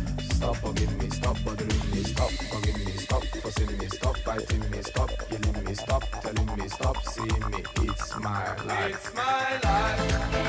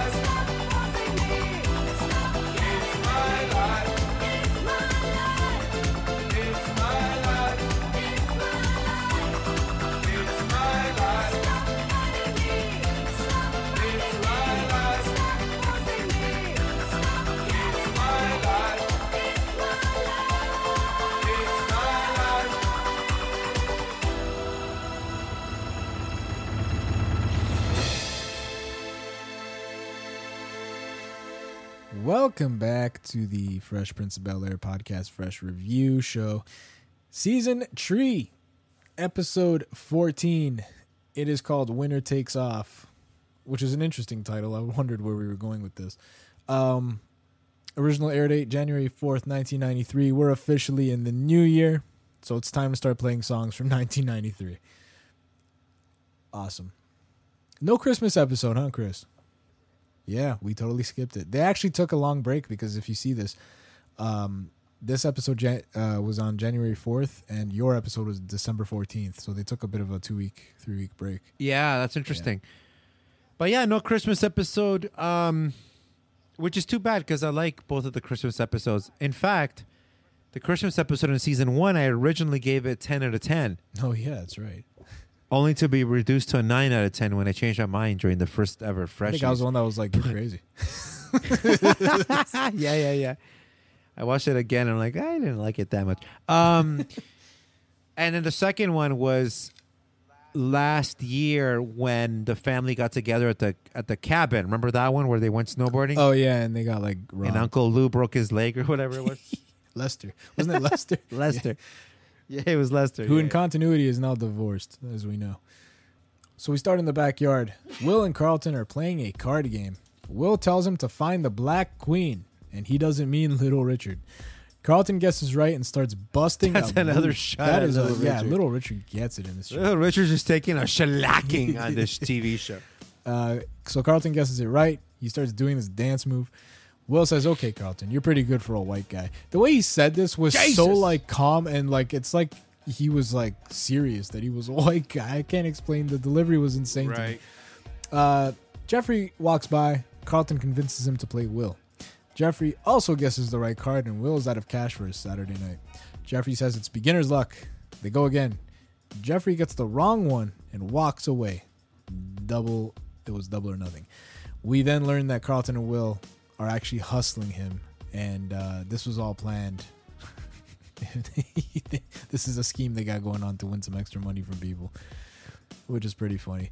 So we got this intro scene where, um, you know, totally opposite from the last episode where they're roasting each other. and Now they're working together to make some extra cash on the side. Uh, I liked it. Chris, what do you think of this? I also liked it. And here we're gonna see a obviously a round by round sort of this happens and this next thing is gonna happen, it's gonna top it, and this next thing is gonna happen, it's gonna top it. What we're seeing right here pre credits is not only going to lead to the rest of the episode, which I always like, but it's kind of showing Will and Carlton drawing first blood. Yes. Mm-hmm. Because they con Geoffrey out of his money here by using bad cards or whatever it was that they were using. They basically got they it was like a hustle 101. They basically got Geoffrey in on a small bet, but they juiced him up to p- play a bigger bet, and that's when they took his money. So I thought that was kind of uh, it was kind of good. But yeah, very evil of Carlton and Will to do this. Um, but there's no they never explain any rhyme or reason why Carlton and Will would want to start hustling all of a sudden with these play cards. Right. It's not like they said, "Oh, that movie that we saw last night" or anything like that. It was just kind of like the episode starts and Will's a blackjack dealer. You They know? woke up that morning. they Yeah. decided to uh, con people. Yeah, we're gonna start a, a legal casino in the backyard. That's what it is. Um, yeah, so later that night, Vivian walks in, tells Will that uh, she's finished her first short story. Thought this was amazing. Will says, "Oh, what a coincidence! Your first short story and your first your first short son in the same room." so stupid. Jesus. Um, Viv says she has a friend at Essence Magazine that wants to read it, but before she does, Vivian wants Phil to read it. Right. So uh, she gives the the script to Phil. Phil says he'll do it, and then uh, when she's gone, Phil's like he he goes to Carl and he's like bury the story. Uh, he's like he doesn't want to read it, saying it'll be a huge mistake.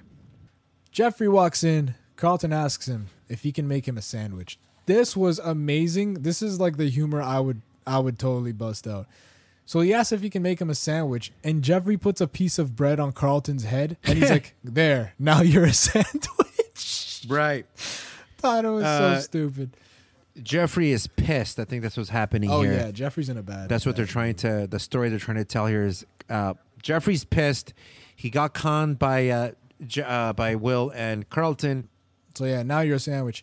Geoffrey is still salty about being swindled. He says he was planning on using that money for lotto tickets. It's at $26 million right now. Carlton starts imagining what life would be like with that money before realizing it would be mostly the same. Geoffrey leaves to go watch his show. He says, I'm going to do something that you guys cannot ruin. So Carlton makes the observation to Will that they have so much and Geoffrey has so little. Oh well, now we'll have more. Thought this little scene was kind of dumb, but like it's like okay, mm-hmm. whatever. But anyway, they join Geoffrey on the couch to watch his show. It's called Brainstorm. It's like a trivia show. Famous quotes for 100. The question is, What is the motto of the Three Musketeers? That's an easy one. Creamy on the inside, smooth on the outside. All for one and one for all. Right again. I can't believe you missed that one, G.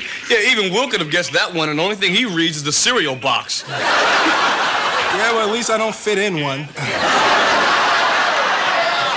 Well, if you're so confident in my lack of ability, perhaps you'd like to make a little wager. Say, $30? Done. Vietnam for 200. You drew the wild card. What do you say, Geoffrey? Wanna double your bet?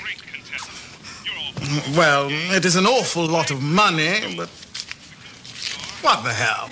Hmm. And the question is, who is the South Vietnamese president killed by his own generals in 1963?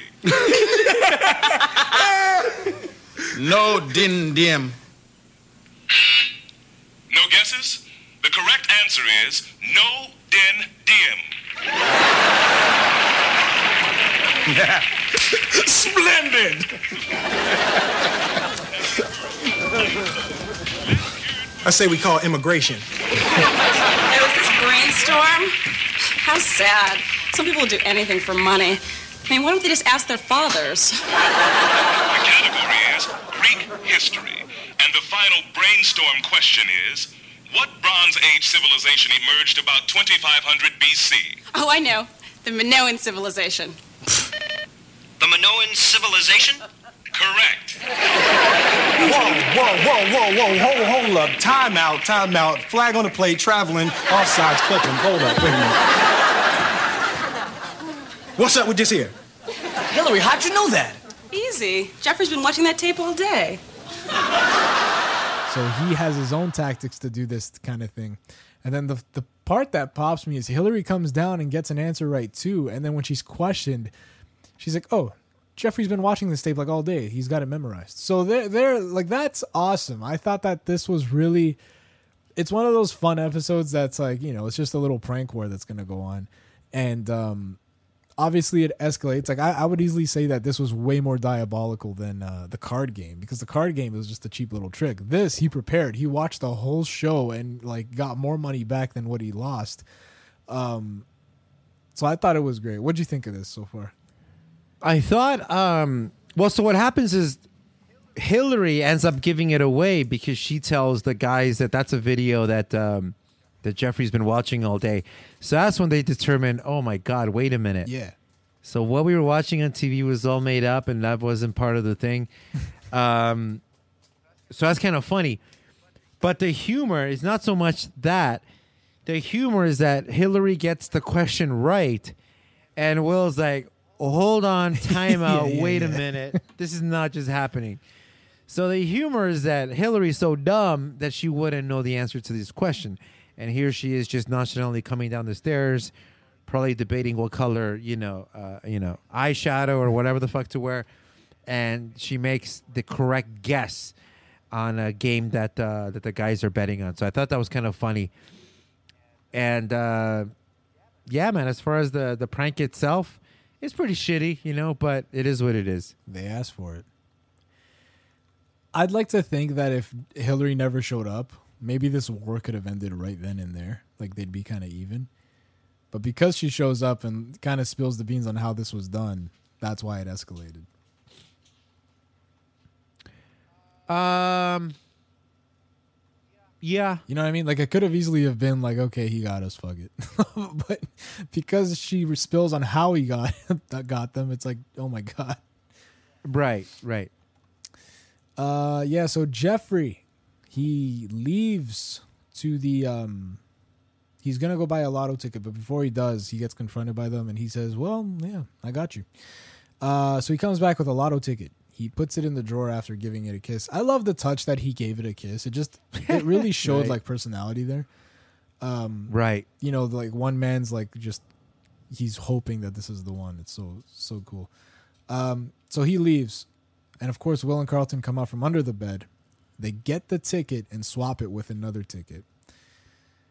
In the next scene in the living room, Phil goes to the boys and tells them Viv's been driving him crazy about reading her short story. Carlton says, We'll read it and get it over with. Phil says he did read it, and the only thing Vivian should write is checks. Phil says if she asks you, you haven't seen me. I'm not home. Vivian, of course, is right behind him and says, You read it. You read it and you hated it. And he says that, No, I just, I lost it. I I don't have it. So she's like, Oh, okay, that's okay. I have an extra one here. And it's like, now it's like laminated and shit. Like she gives it to him. Right. And, um, it's so funny. And then Will just kind of cuts in. He says out loud that the numbers are, uh, the lotto numbers are going to be announced. So this is obviously the shenanigans that they're up to. And we're about to find out what happened here. Uh, basically, what they did here was air last week's uh, uh, lotto numbers and play the tape. So they literally used what Geoffrey did against him. And he goes nuts after they're announced. He thinks he won. He's kissing. He kissed Hilary on the lips. He jumps on everyone. He he's like, let's this this calls for a drink. He gets like the five hundred dollar champagne. Um, Phil is just like, this is incredible. And then Hilary's like, I'll say. And then she she sprays like a uh, like a like a scent in her mouth or whatever. So she actually liked the kiss, which I I don't know, questionable, I guess. Um, and then you know Jeff Geoffrey's going absolutely crazy, and in this he breaks a vase, and this is what I was talking about. It's kind of like the callback to your episode where he was like, "Oh, it's good when you just break stuff and get out of your system." When he breaks his vase, he's like, "This thing has gathered so much dust," and he just breaks it. Right.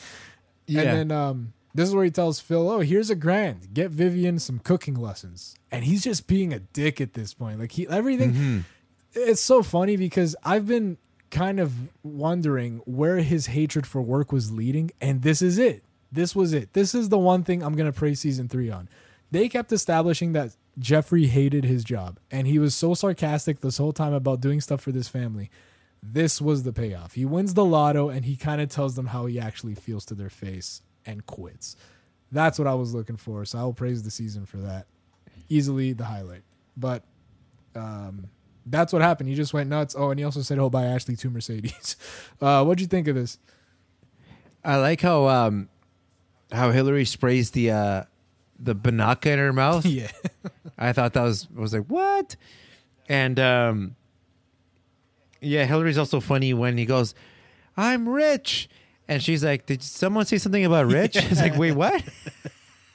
Jesus. Um but yeah, no, uh, it's this is like a, such a memorable scene for me, like just to see Geoffrey acting crazy. For me, it's right up there. Memorable moments where um, where Hilary's boyfriend uh, proposes to her by jumping down the um, the bungee jumping thing. that Oh, episode. yeah. Oh my So god. this kind of reminds me of that. It's just like a, a just like a character being like ridiculous. Yeah. And he, him thinking that he's loaded starts breaking this vase and he pops open this bottle of champagne that I'm sure Phil was saving for a special occasion. And he tells Phil, "It's on me," um, which I thought was really funny. And yeah, just breaking the vase. He's basically doing all the things that he always wished he could do but couldn't. Yeah. And so now that he's, you know, a $26 million man, he's going to make it all happen. So I thought that was really good. $26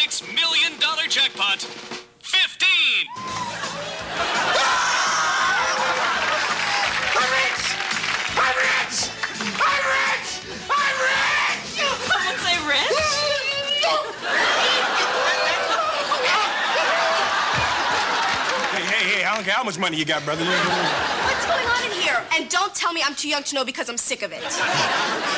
My friends, this calls for a drink. This is incredible. I'll say. Uh, um, Geoffrey, Geoffrey, now that's a $500 bottle of champagne. ah, the cheap stuff. Not to worry, Phil. It's on me. Geoffrey, check it out. Me and Carl. Ah, your Montrose vase attracts dust like a magnet. Gee, listen. Problem solved. Okay, gee, listen, listen. Philip, I have a thousand dollars with your name on it. Do the family a favor. Get Viv some cooking lessons. you And Miss Ashley. How does a Mercedes sound? Vroom, vroom? Very clever. I'll get you two. Vroom, vroom, vroom. nice try. In case you hadn't figured it out, I quit! I quit!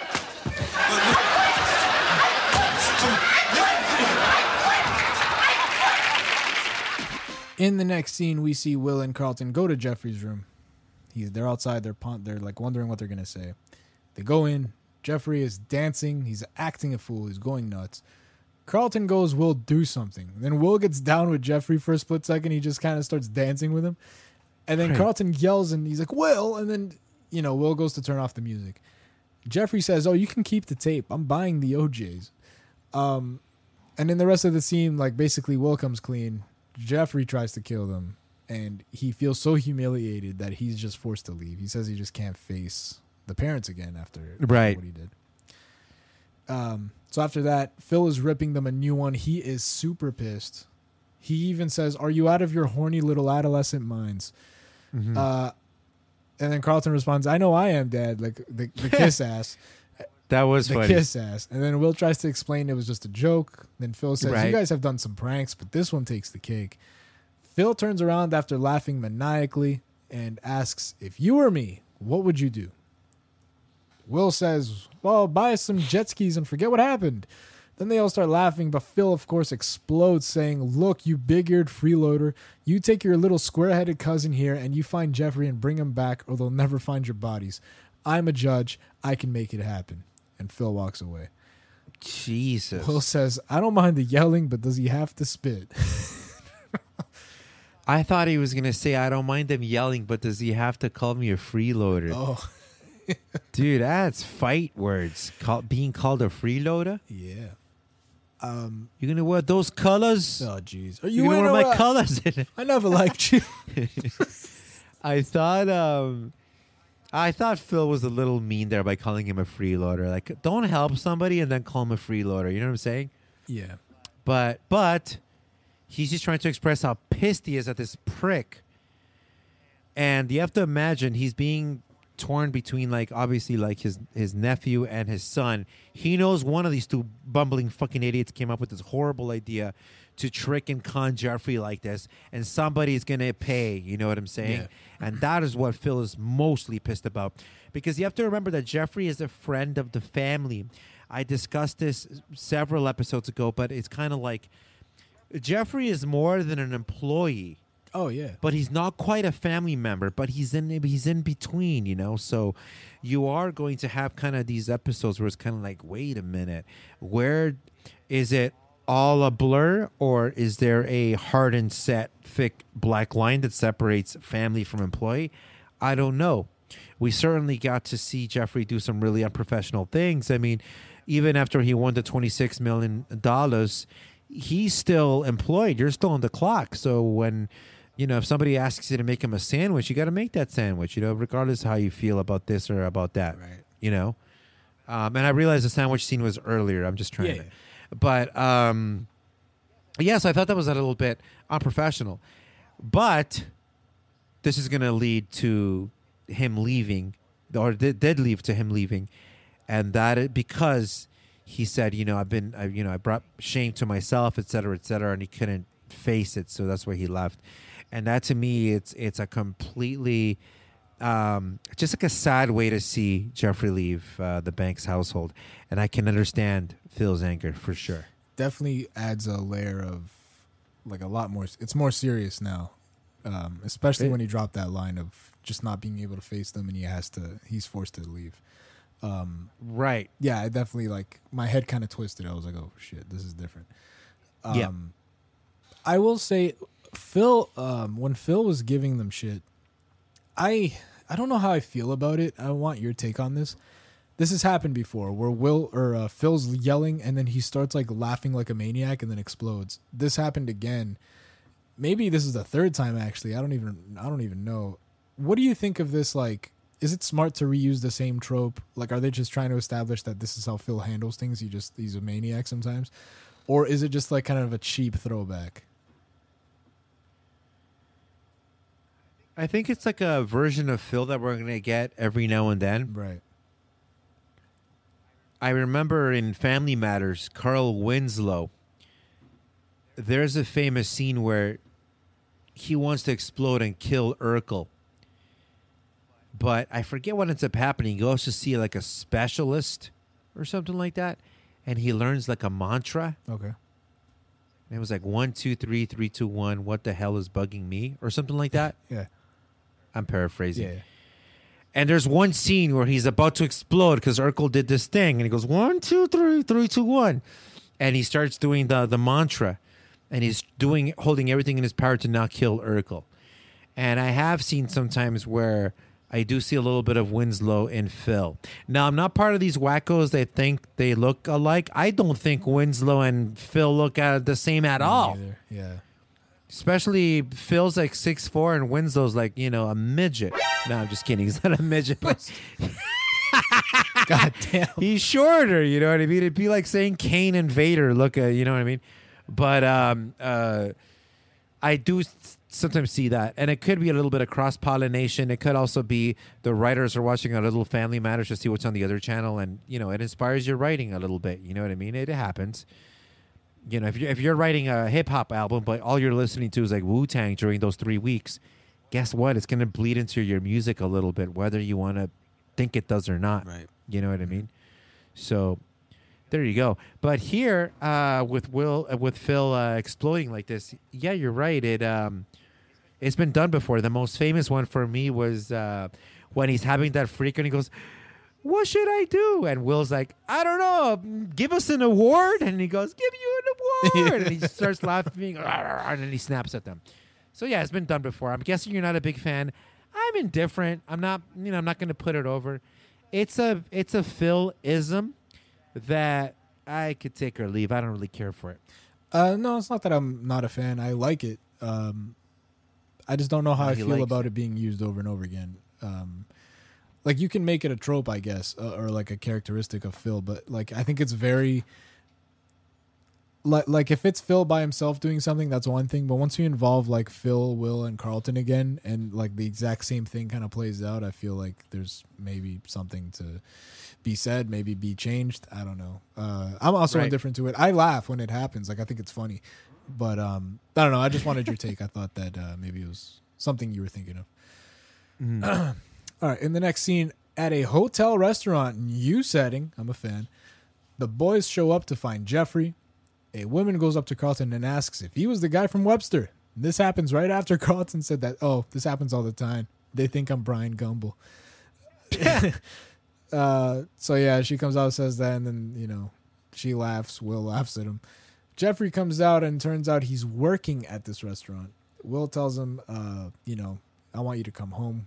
And Geoffrey goes, Look, I like it here because I get treated with respect and I'm appreciated.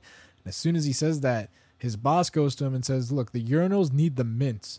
And he says it in a French accent. Jesus. And then Geoffrey tries to play it off like it's an inside joke. It's like, Oh, you wouldn't understand. And Right, yeah, he yeah. walks away. Um, That sucks. kind of broke my heart seeing Geoffrey working in a place like this. I was like, oh god, I don't even want to look at this. This is brutal. I don't like Geoffrey being Mhm. treated like this. When when I used to work at uh, especially fast food, when I was a manager at McDonald's or a, uh, was I? swing manager, one of the things that I always tried to do that got me over with the staff was I try my best to never um, reprimand them in front of their coworkers. Oh yeah. But more importantly, if I saw that th- you know they were on their break or uh, before work or after work, they were out in the lobby or sitting with their friends or family, I would never make them feel like you know what I mean, like what are you doing here, or, or, or you know make fun of them or anything like that. It was always you know with respect. And so yeah, when somebody, when your boss is literally, quite literally breathing down your back and just being a dickhead, it uh, it can be really annoying.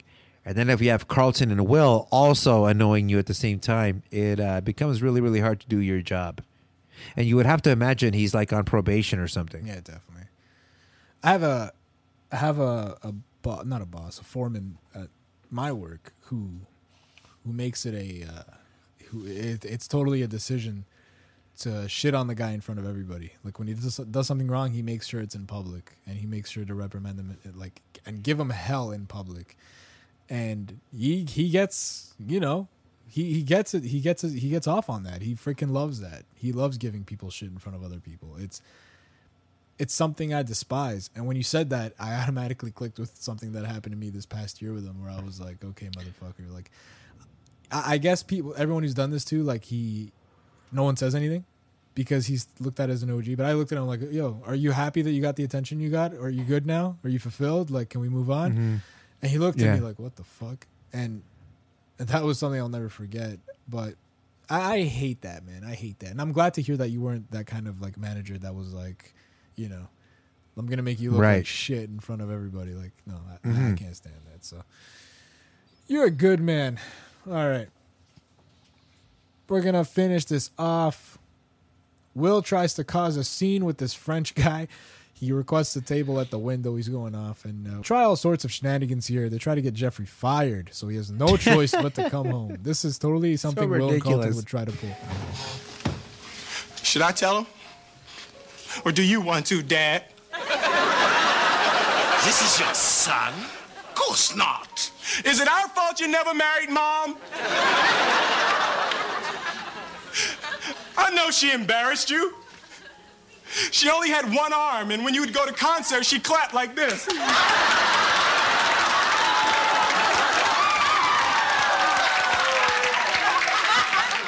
Surely you don't believe this.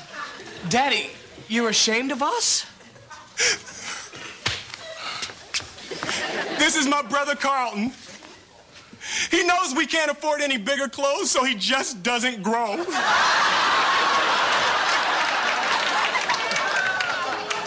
Daddy, I want to grow.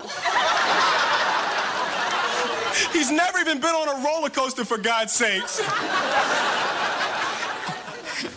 You two are really something. Something good or something bad? I can't believe you'd go through all this to get me back. We miss you. We love you, Dad. All right. I'll come back home. Daddy's coming home! Um, then Will comes up with this story about how his like, Geoffrey's his dad, and and and then like he's talking about how he left, and then it's like yeah he left us because my mom had one arm, and like that whole story killed me. Um, Yeah, I didn't want to do this here. yeah, but you're forcing Dad? me. and then they're both like dad. Um, and then Carlton's getting into it yeah. too. And uh, Carlton, into he's like, "This is my brother Carlton. He knows he can't afford any clothes, so he just doesn't grow." And Yeah. uh, Carlton, this is the first time where Carlton goes with a joke that's against him because he knows it's for for a greater yeah, he cause. does. He and he's does, he looks at Jeff. He's like, "I can't grow, Dad." so funny, man. It killed. Why won't I grow? It's so good. This whole scene was awesome. Oh man. And is, um, is the sh- is the short joke the most commonly used joke here in Fresh Prince of Bel Air? Against Carlton, I think it definitely is. You know what's funny? I noticed that Phil, Will, and Carlton pygmy. all have jokes against them that are just common. When it's a Carlton, Oh, yeah, yeah, yeah. Like Carlton gets the short stuff and the white the white and guy. the white the whitewash. Phil gets the Yeah. fat stuff, yeah, and Will gets the big ear stuff. yeah, and sometimes he gets the uh, ghetto brother, ghetto like brother that whole stuff, thing, yes. like oh, you're from that West Philly, Exactly. yeah. So it's funny how they Yeah. just commonly roast each other with those tropes. It's I actually like it because it, it's followed them up till now. You know what I mean? Like it's, it's Yeah. totally a serious thing. Um, but anyway, at the end of this, Geoffrey's just touched to see the lengths that these boys went to to try to get him back, and he agrees to come Mhm. back. And uh, that's where we end. We end with like they- they're just grabbing. Oh, Dad, yeah, we, he's back, and then they're making a big scene out of it. And then Will takes this lady's like lettuce and starts eating it on the way out, and that's where we end the episode. Oh Yeah, because there was that there was that part earlier where where Will was trying to buy the food off of the their Oh, yeah, table for five bucks. He goes, "How about I give you five bucks for the for the salad for the lettuce? How about?" okay, give me the steak and the potatoes. Yeah, the whole restaurant scene was good, man. I liked it. Yeah. Uh, yeah. So that is the end. Awesome. Awesome. Um, Good finish. Really good finish. Let me get into some final thoughts. Uh, we have a goof here. When Will and Geoffrey are out Yeah, you're a back playing the card game, I actually caught this. Geoffrey pulls out the red Oh, queen when it actually was Yeah, a black queen, indicating he would have won the bet. I was I watched this twice because I saw it and then you know they said that he lost and I was confused. I was like, wait, what? And then I had to run it back. Now we watched. I was like, yeah, they, they messed up. What the shit? Or maybe uh, they knew Geoffrey's colorblind. Um, it's certainly Probably not. That's Probably an interesting theory. Um, Nah, don't worry about it. It's stupid. I need to know where you got this theory idea from. exactly. Let's not follow that uh, red line. Yeah. And uh, here's this is a um a trivia that I that I've made myself. I should insert this into fandom. This is the second credit scene where it shows what happened after the episode ends. The first being the wedding where everyone's saying after. So it's an after credit scene that it, it is technically a blooper because they do like, you know, they laugh at the end or whatever. But it shows it shows them scrubbing the floor. And I think that indicates Yes. when everything was said and done, this was their punishment. They had to clean the house, so they were scrubbing the floor. And then at the end, they say they say some dumb line, and, and like they start laughing, and obviously it's breaking the fourth wall at that point. But the first time this happened was, it was only one other time when it was uh, Frank and Janice's wedding, and Vi was opposed to it. At the end of that, they sang together. So Oh, that wow. that continued the episode like No shit. after the credits. Okay. And this is the second time that that's ever happened because every post credit scene, it's or a you know credit scene, it's just bloopers. It's scenes that we've seen, but they're just bloopers. This is literally like a new scene that wasn't in the show, and it's you know implying that they the, the punishment was they had to scrub the floors. So thought- Interesting. thought I cool. like that. Yeah. I like that. And Chris, give me your uh, zinger of the episode. Ah, Zinger, the episode. This is after Geoffrey wins the lottery and he's celebrating in the living room. He says, Miss Ashley, how does a Mercedes sound? Vroom vroom. Very clever. I'll get you two. Vroom vroom vroom. nice try. Ashley, how does a Mercedes sound? And Ashley goes, vroom, vroom. And Geoffrey goes, I'll get you too. and Hilary goes, vroom, vroom, vroom. And Geoffrey's like, nice try. That's awesome. Uh, at least Ashley gets uh, two Mercedes out of it. So that's a pretty good deal. She deserves it. All right, give me your uh, Yeah. rating and your final thoughts. Yeah, my overall my overall rating, I thought it started off a little bit random with like the card playing game. You kind of don't know where it's going, but as soon as you see Geoffrey enter there, um, you kind of know exactly where it's going. Yeah. And then I realized what episode we were watching, and I was like, "Oh shit, it is this one." Um, you had mentioned when we were covering season one that to you, one of the episodes that when you were younger, it didn't matter what time it was, but every time you turned on the TV, it always seemed to be that episode that was on was the one where Will and Carlton end up going to jail. Remember that Yeah, one? Yeah. I think it was that episode you told me that always seems to be on. That was definitely one of them, yeah. Um, for me, it was always this one when Oh, Geoffrey wins the lottery. This one stuck to me as a kid because your mind wanders. You know, like twenty six million dollars. Dang, what would you do? You know, and this is twenty six million dollars in nineteen ninety one, which is, which is probably closer to sixty million dollars today.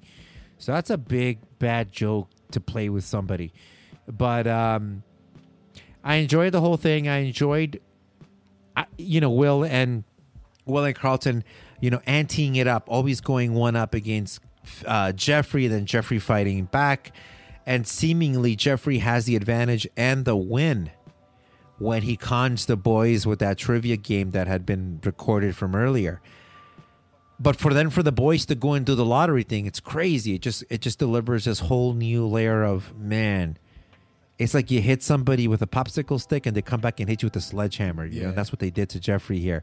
They went at him hard. And uh, yeah, they did go a little bit too far.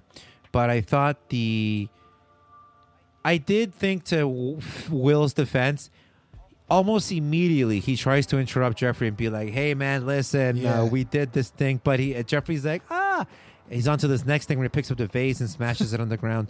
So they try a couple times, and Will and Carlton do end up going up the stairs, and as hard as it was, they do go into Geoffrey's room and they break the news. Well, mostly Will. Carlton just kind of hung out in the background Yeah.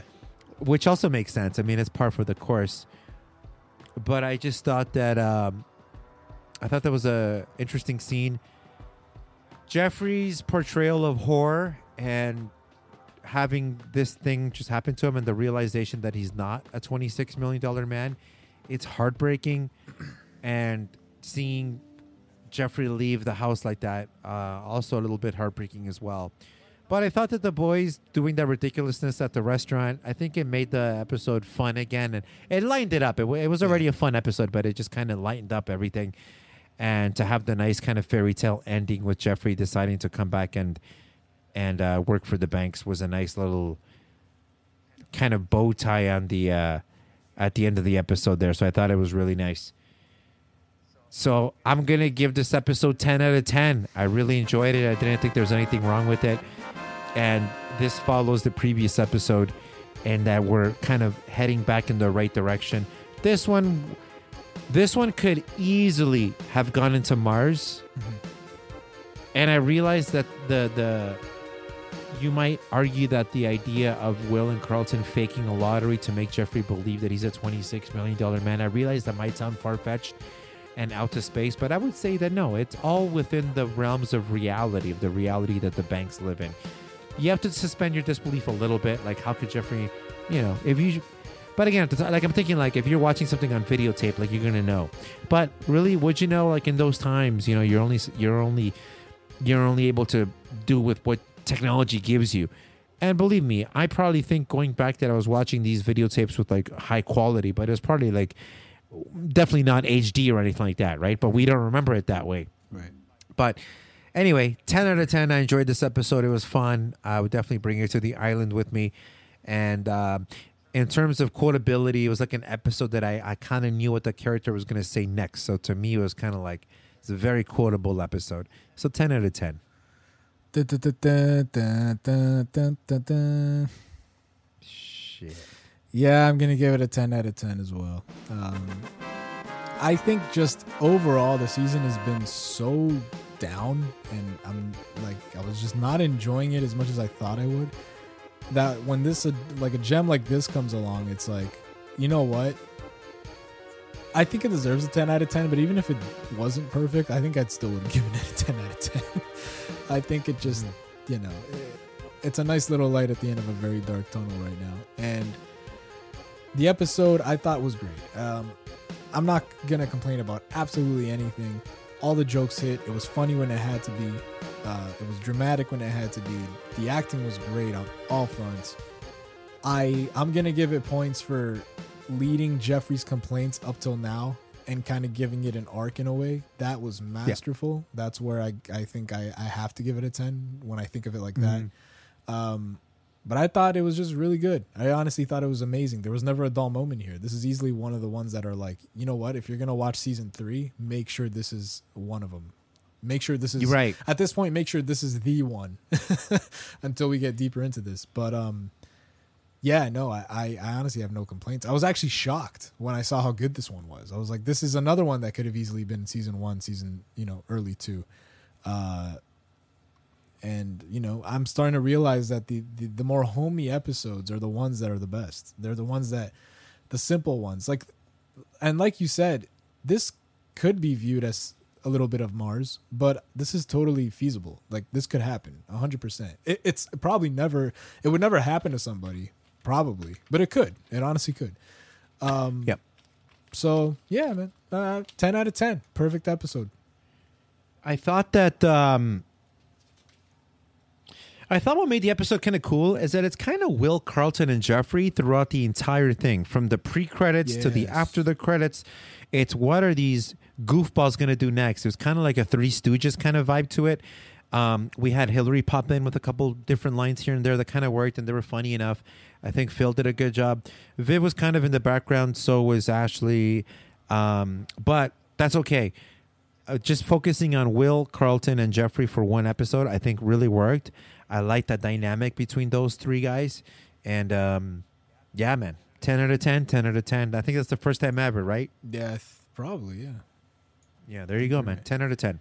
I think the uh, the Marcus Stokes episode was probably the other ten out of ten, the twenty out of twenty, if you will. Nice. There you go. Yes, love it. All right, we'll be right back after this little break. Oh, this is going to be my new song that I just released. It's called "Why." Um, So yeah. This world is such a um, and when I say this world, I mean it. I don't mean in an ideal sense. I mean in uh, every day, every little thing you do. It's such a gimme, gimme, gimme. Everybody back off. You know, everybody's like you taught that from school, everywhere. Big business. You want to be successful. You want to be like Trump.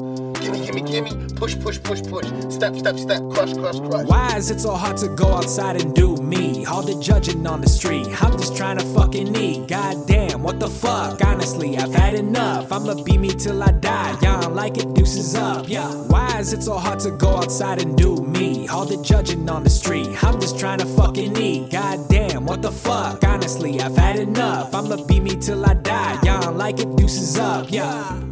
Tired of rapping about the same shit. Same shit. I'm tired of trying to make some big hit. I just wanna talk about things that I wanna talk about. Uh-huh. I might tell a story that makes people tear their hearts out. Uh-huh. I might go ahead and spill my guts out on the floor. Yeah. Being fake as fuck, I just can't take it anymore. Trying to make a revision, I'll take a whole nother mission. And I've been destined for greatness, but this shit just ain't the vision. So I'll make some incisions and maybe switch up decisions. Cause I be trying to stir the pot like all the sauce in my kitchen. I got no time to start bitching. Need a change and I'm itching. And I'm allergic to pussies and I mean kittens, not women. I'm funny. Why is it so hard to go outside and do me? All the judging on the street. I'm just trying to fucking eat. God damn, what the fuck? Honestly, I've had enough. I'ma be me till I die. Y'all don't like it, deuces up. Yeah. Why is it so hard to go outside and do me? All the judging on the street. I'm just trying to fucking eat. God damn, what the fuck? Honestly, I've had enough. I'ma be me till I die. Y'all don't like it, deuces up. Yeah. I'm really sick of rapping about banging some bitches. Cause I'm a married man and I ain't got no time for these bitches. I found the woman I wanted and she outslaying these bitches. 11 years and counting and I'm happy, you bitches. I'm also not rich and I ain't balling, you bastards. Y'all motherfuckers so fake and y'all been fooling the masses. And I ain't got no fucking diamonds on my neck or my ears. Got some cubic zirconias just like all of my peers. At this for years and while there still was a Sears, I got these poppin' rapping morons throwing away their careers. And y'all just don't know what you got until that shit is all gone. Don't you get it fucking twisted? This shit's more than a song. Why is it so hard to go outside and do me? All the judging on the street. I'm just trying to fucking eat. God damn, what the fuck? Honestly, I've had enough. I'ma be me till I die. Y'all like it, deuces up. Yeah. Why is it so hard to go outside and do me? All the judging on the street. I'm just trying to fucking eat. God damn, what the fuck? Honestly, I've had enough. I'ma be me till I die. Y'all like it, deuces up. Yeah. I'm just doing me, man. Fuck all that bullshit. Yo, fuck that noise. Woo!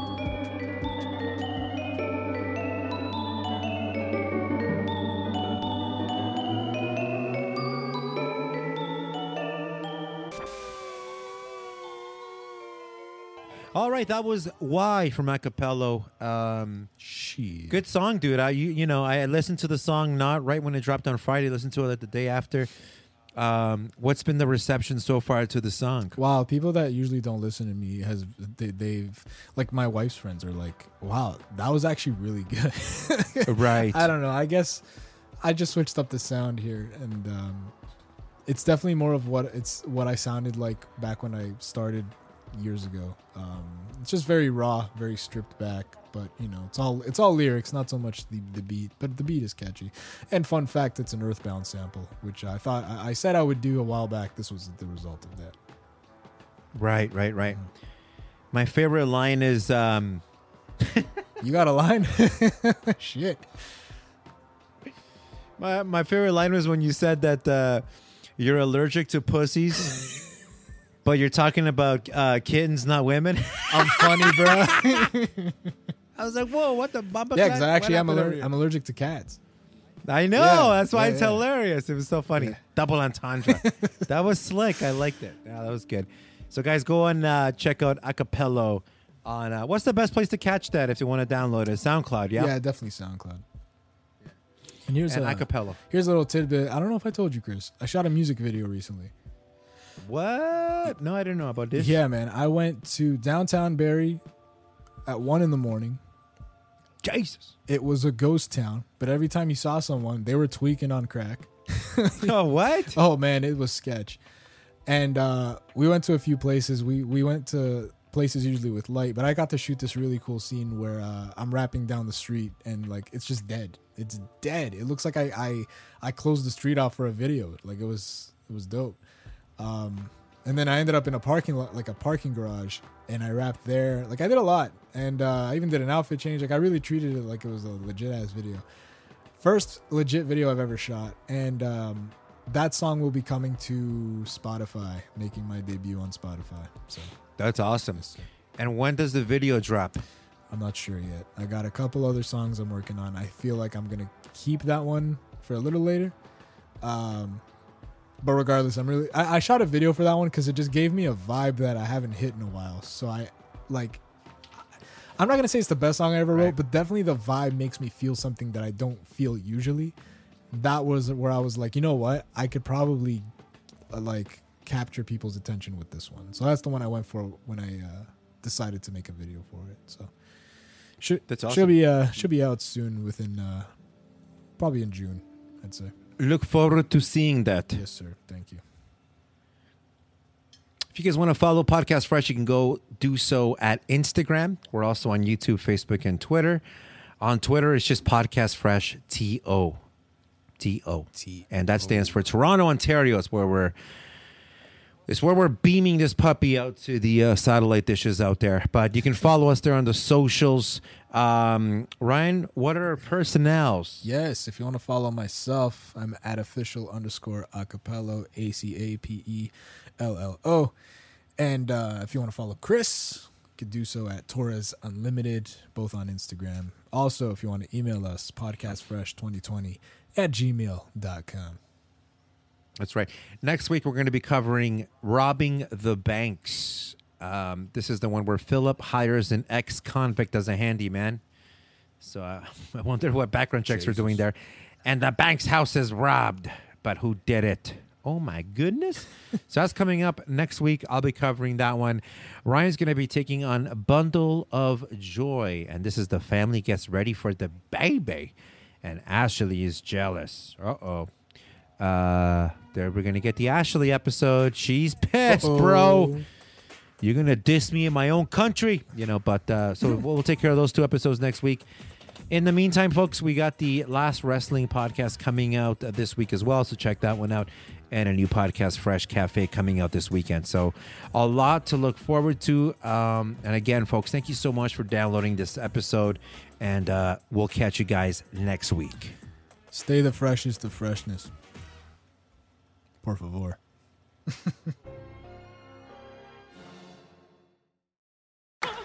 Okay. Frank, honey, I think it's time to change Frank Jr. Okay, babe. Here. You know, you look a little tired. Why don't you come and lay down and I'll rub your feet for a little while? Oh, thanks, baby. That does it. I'm getting me a white man. Girl,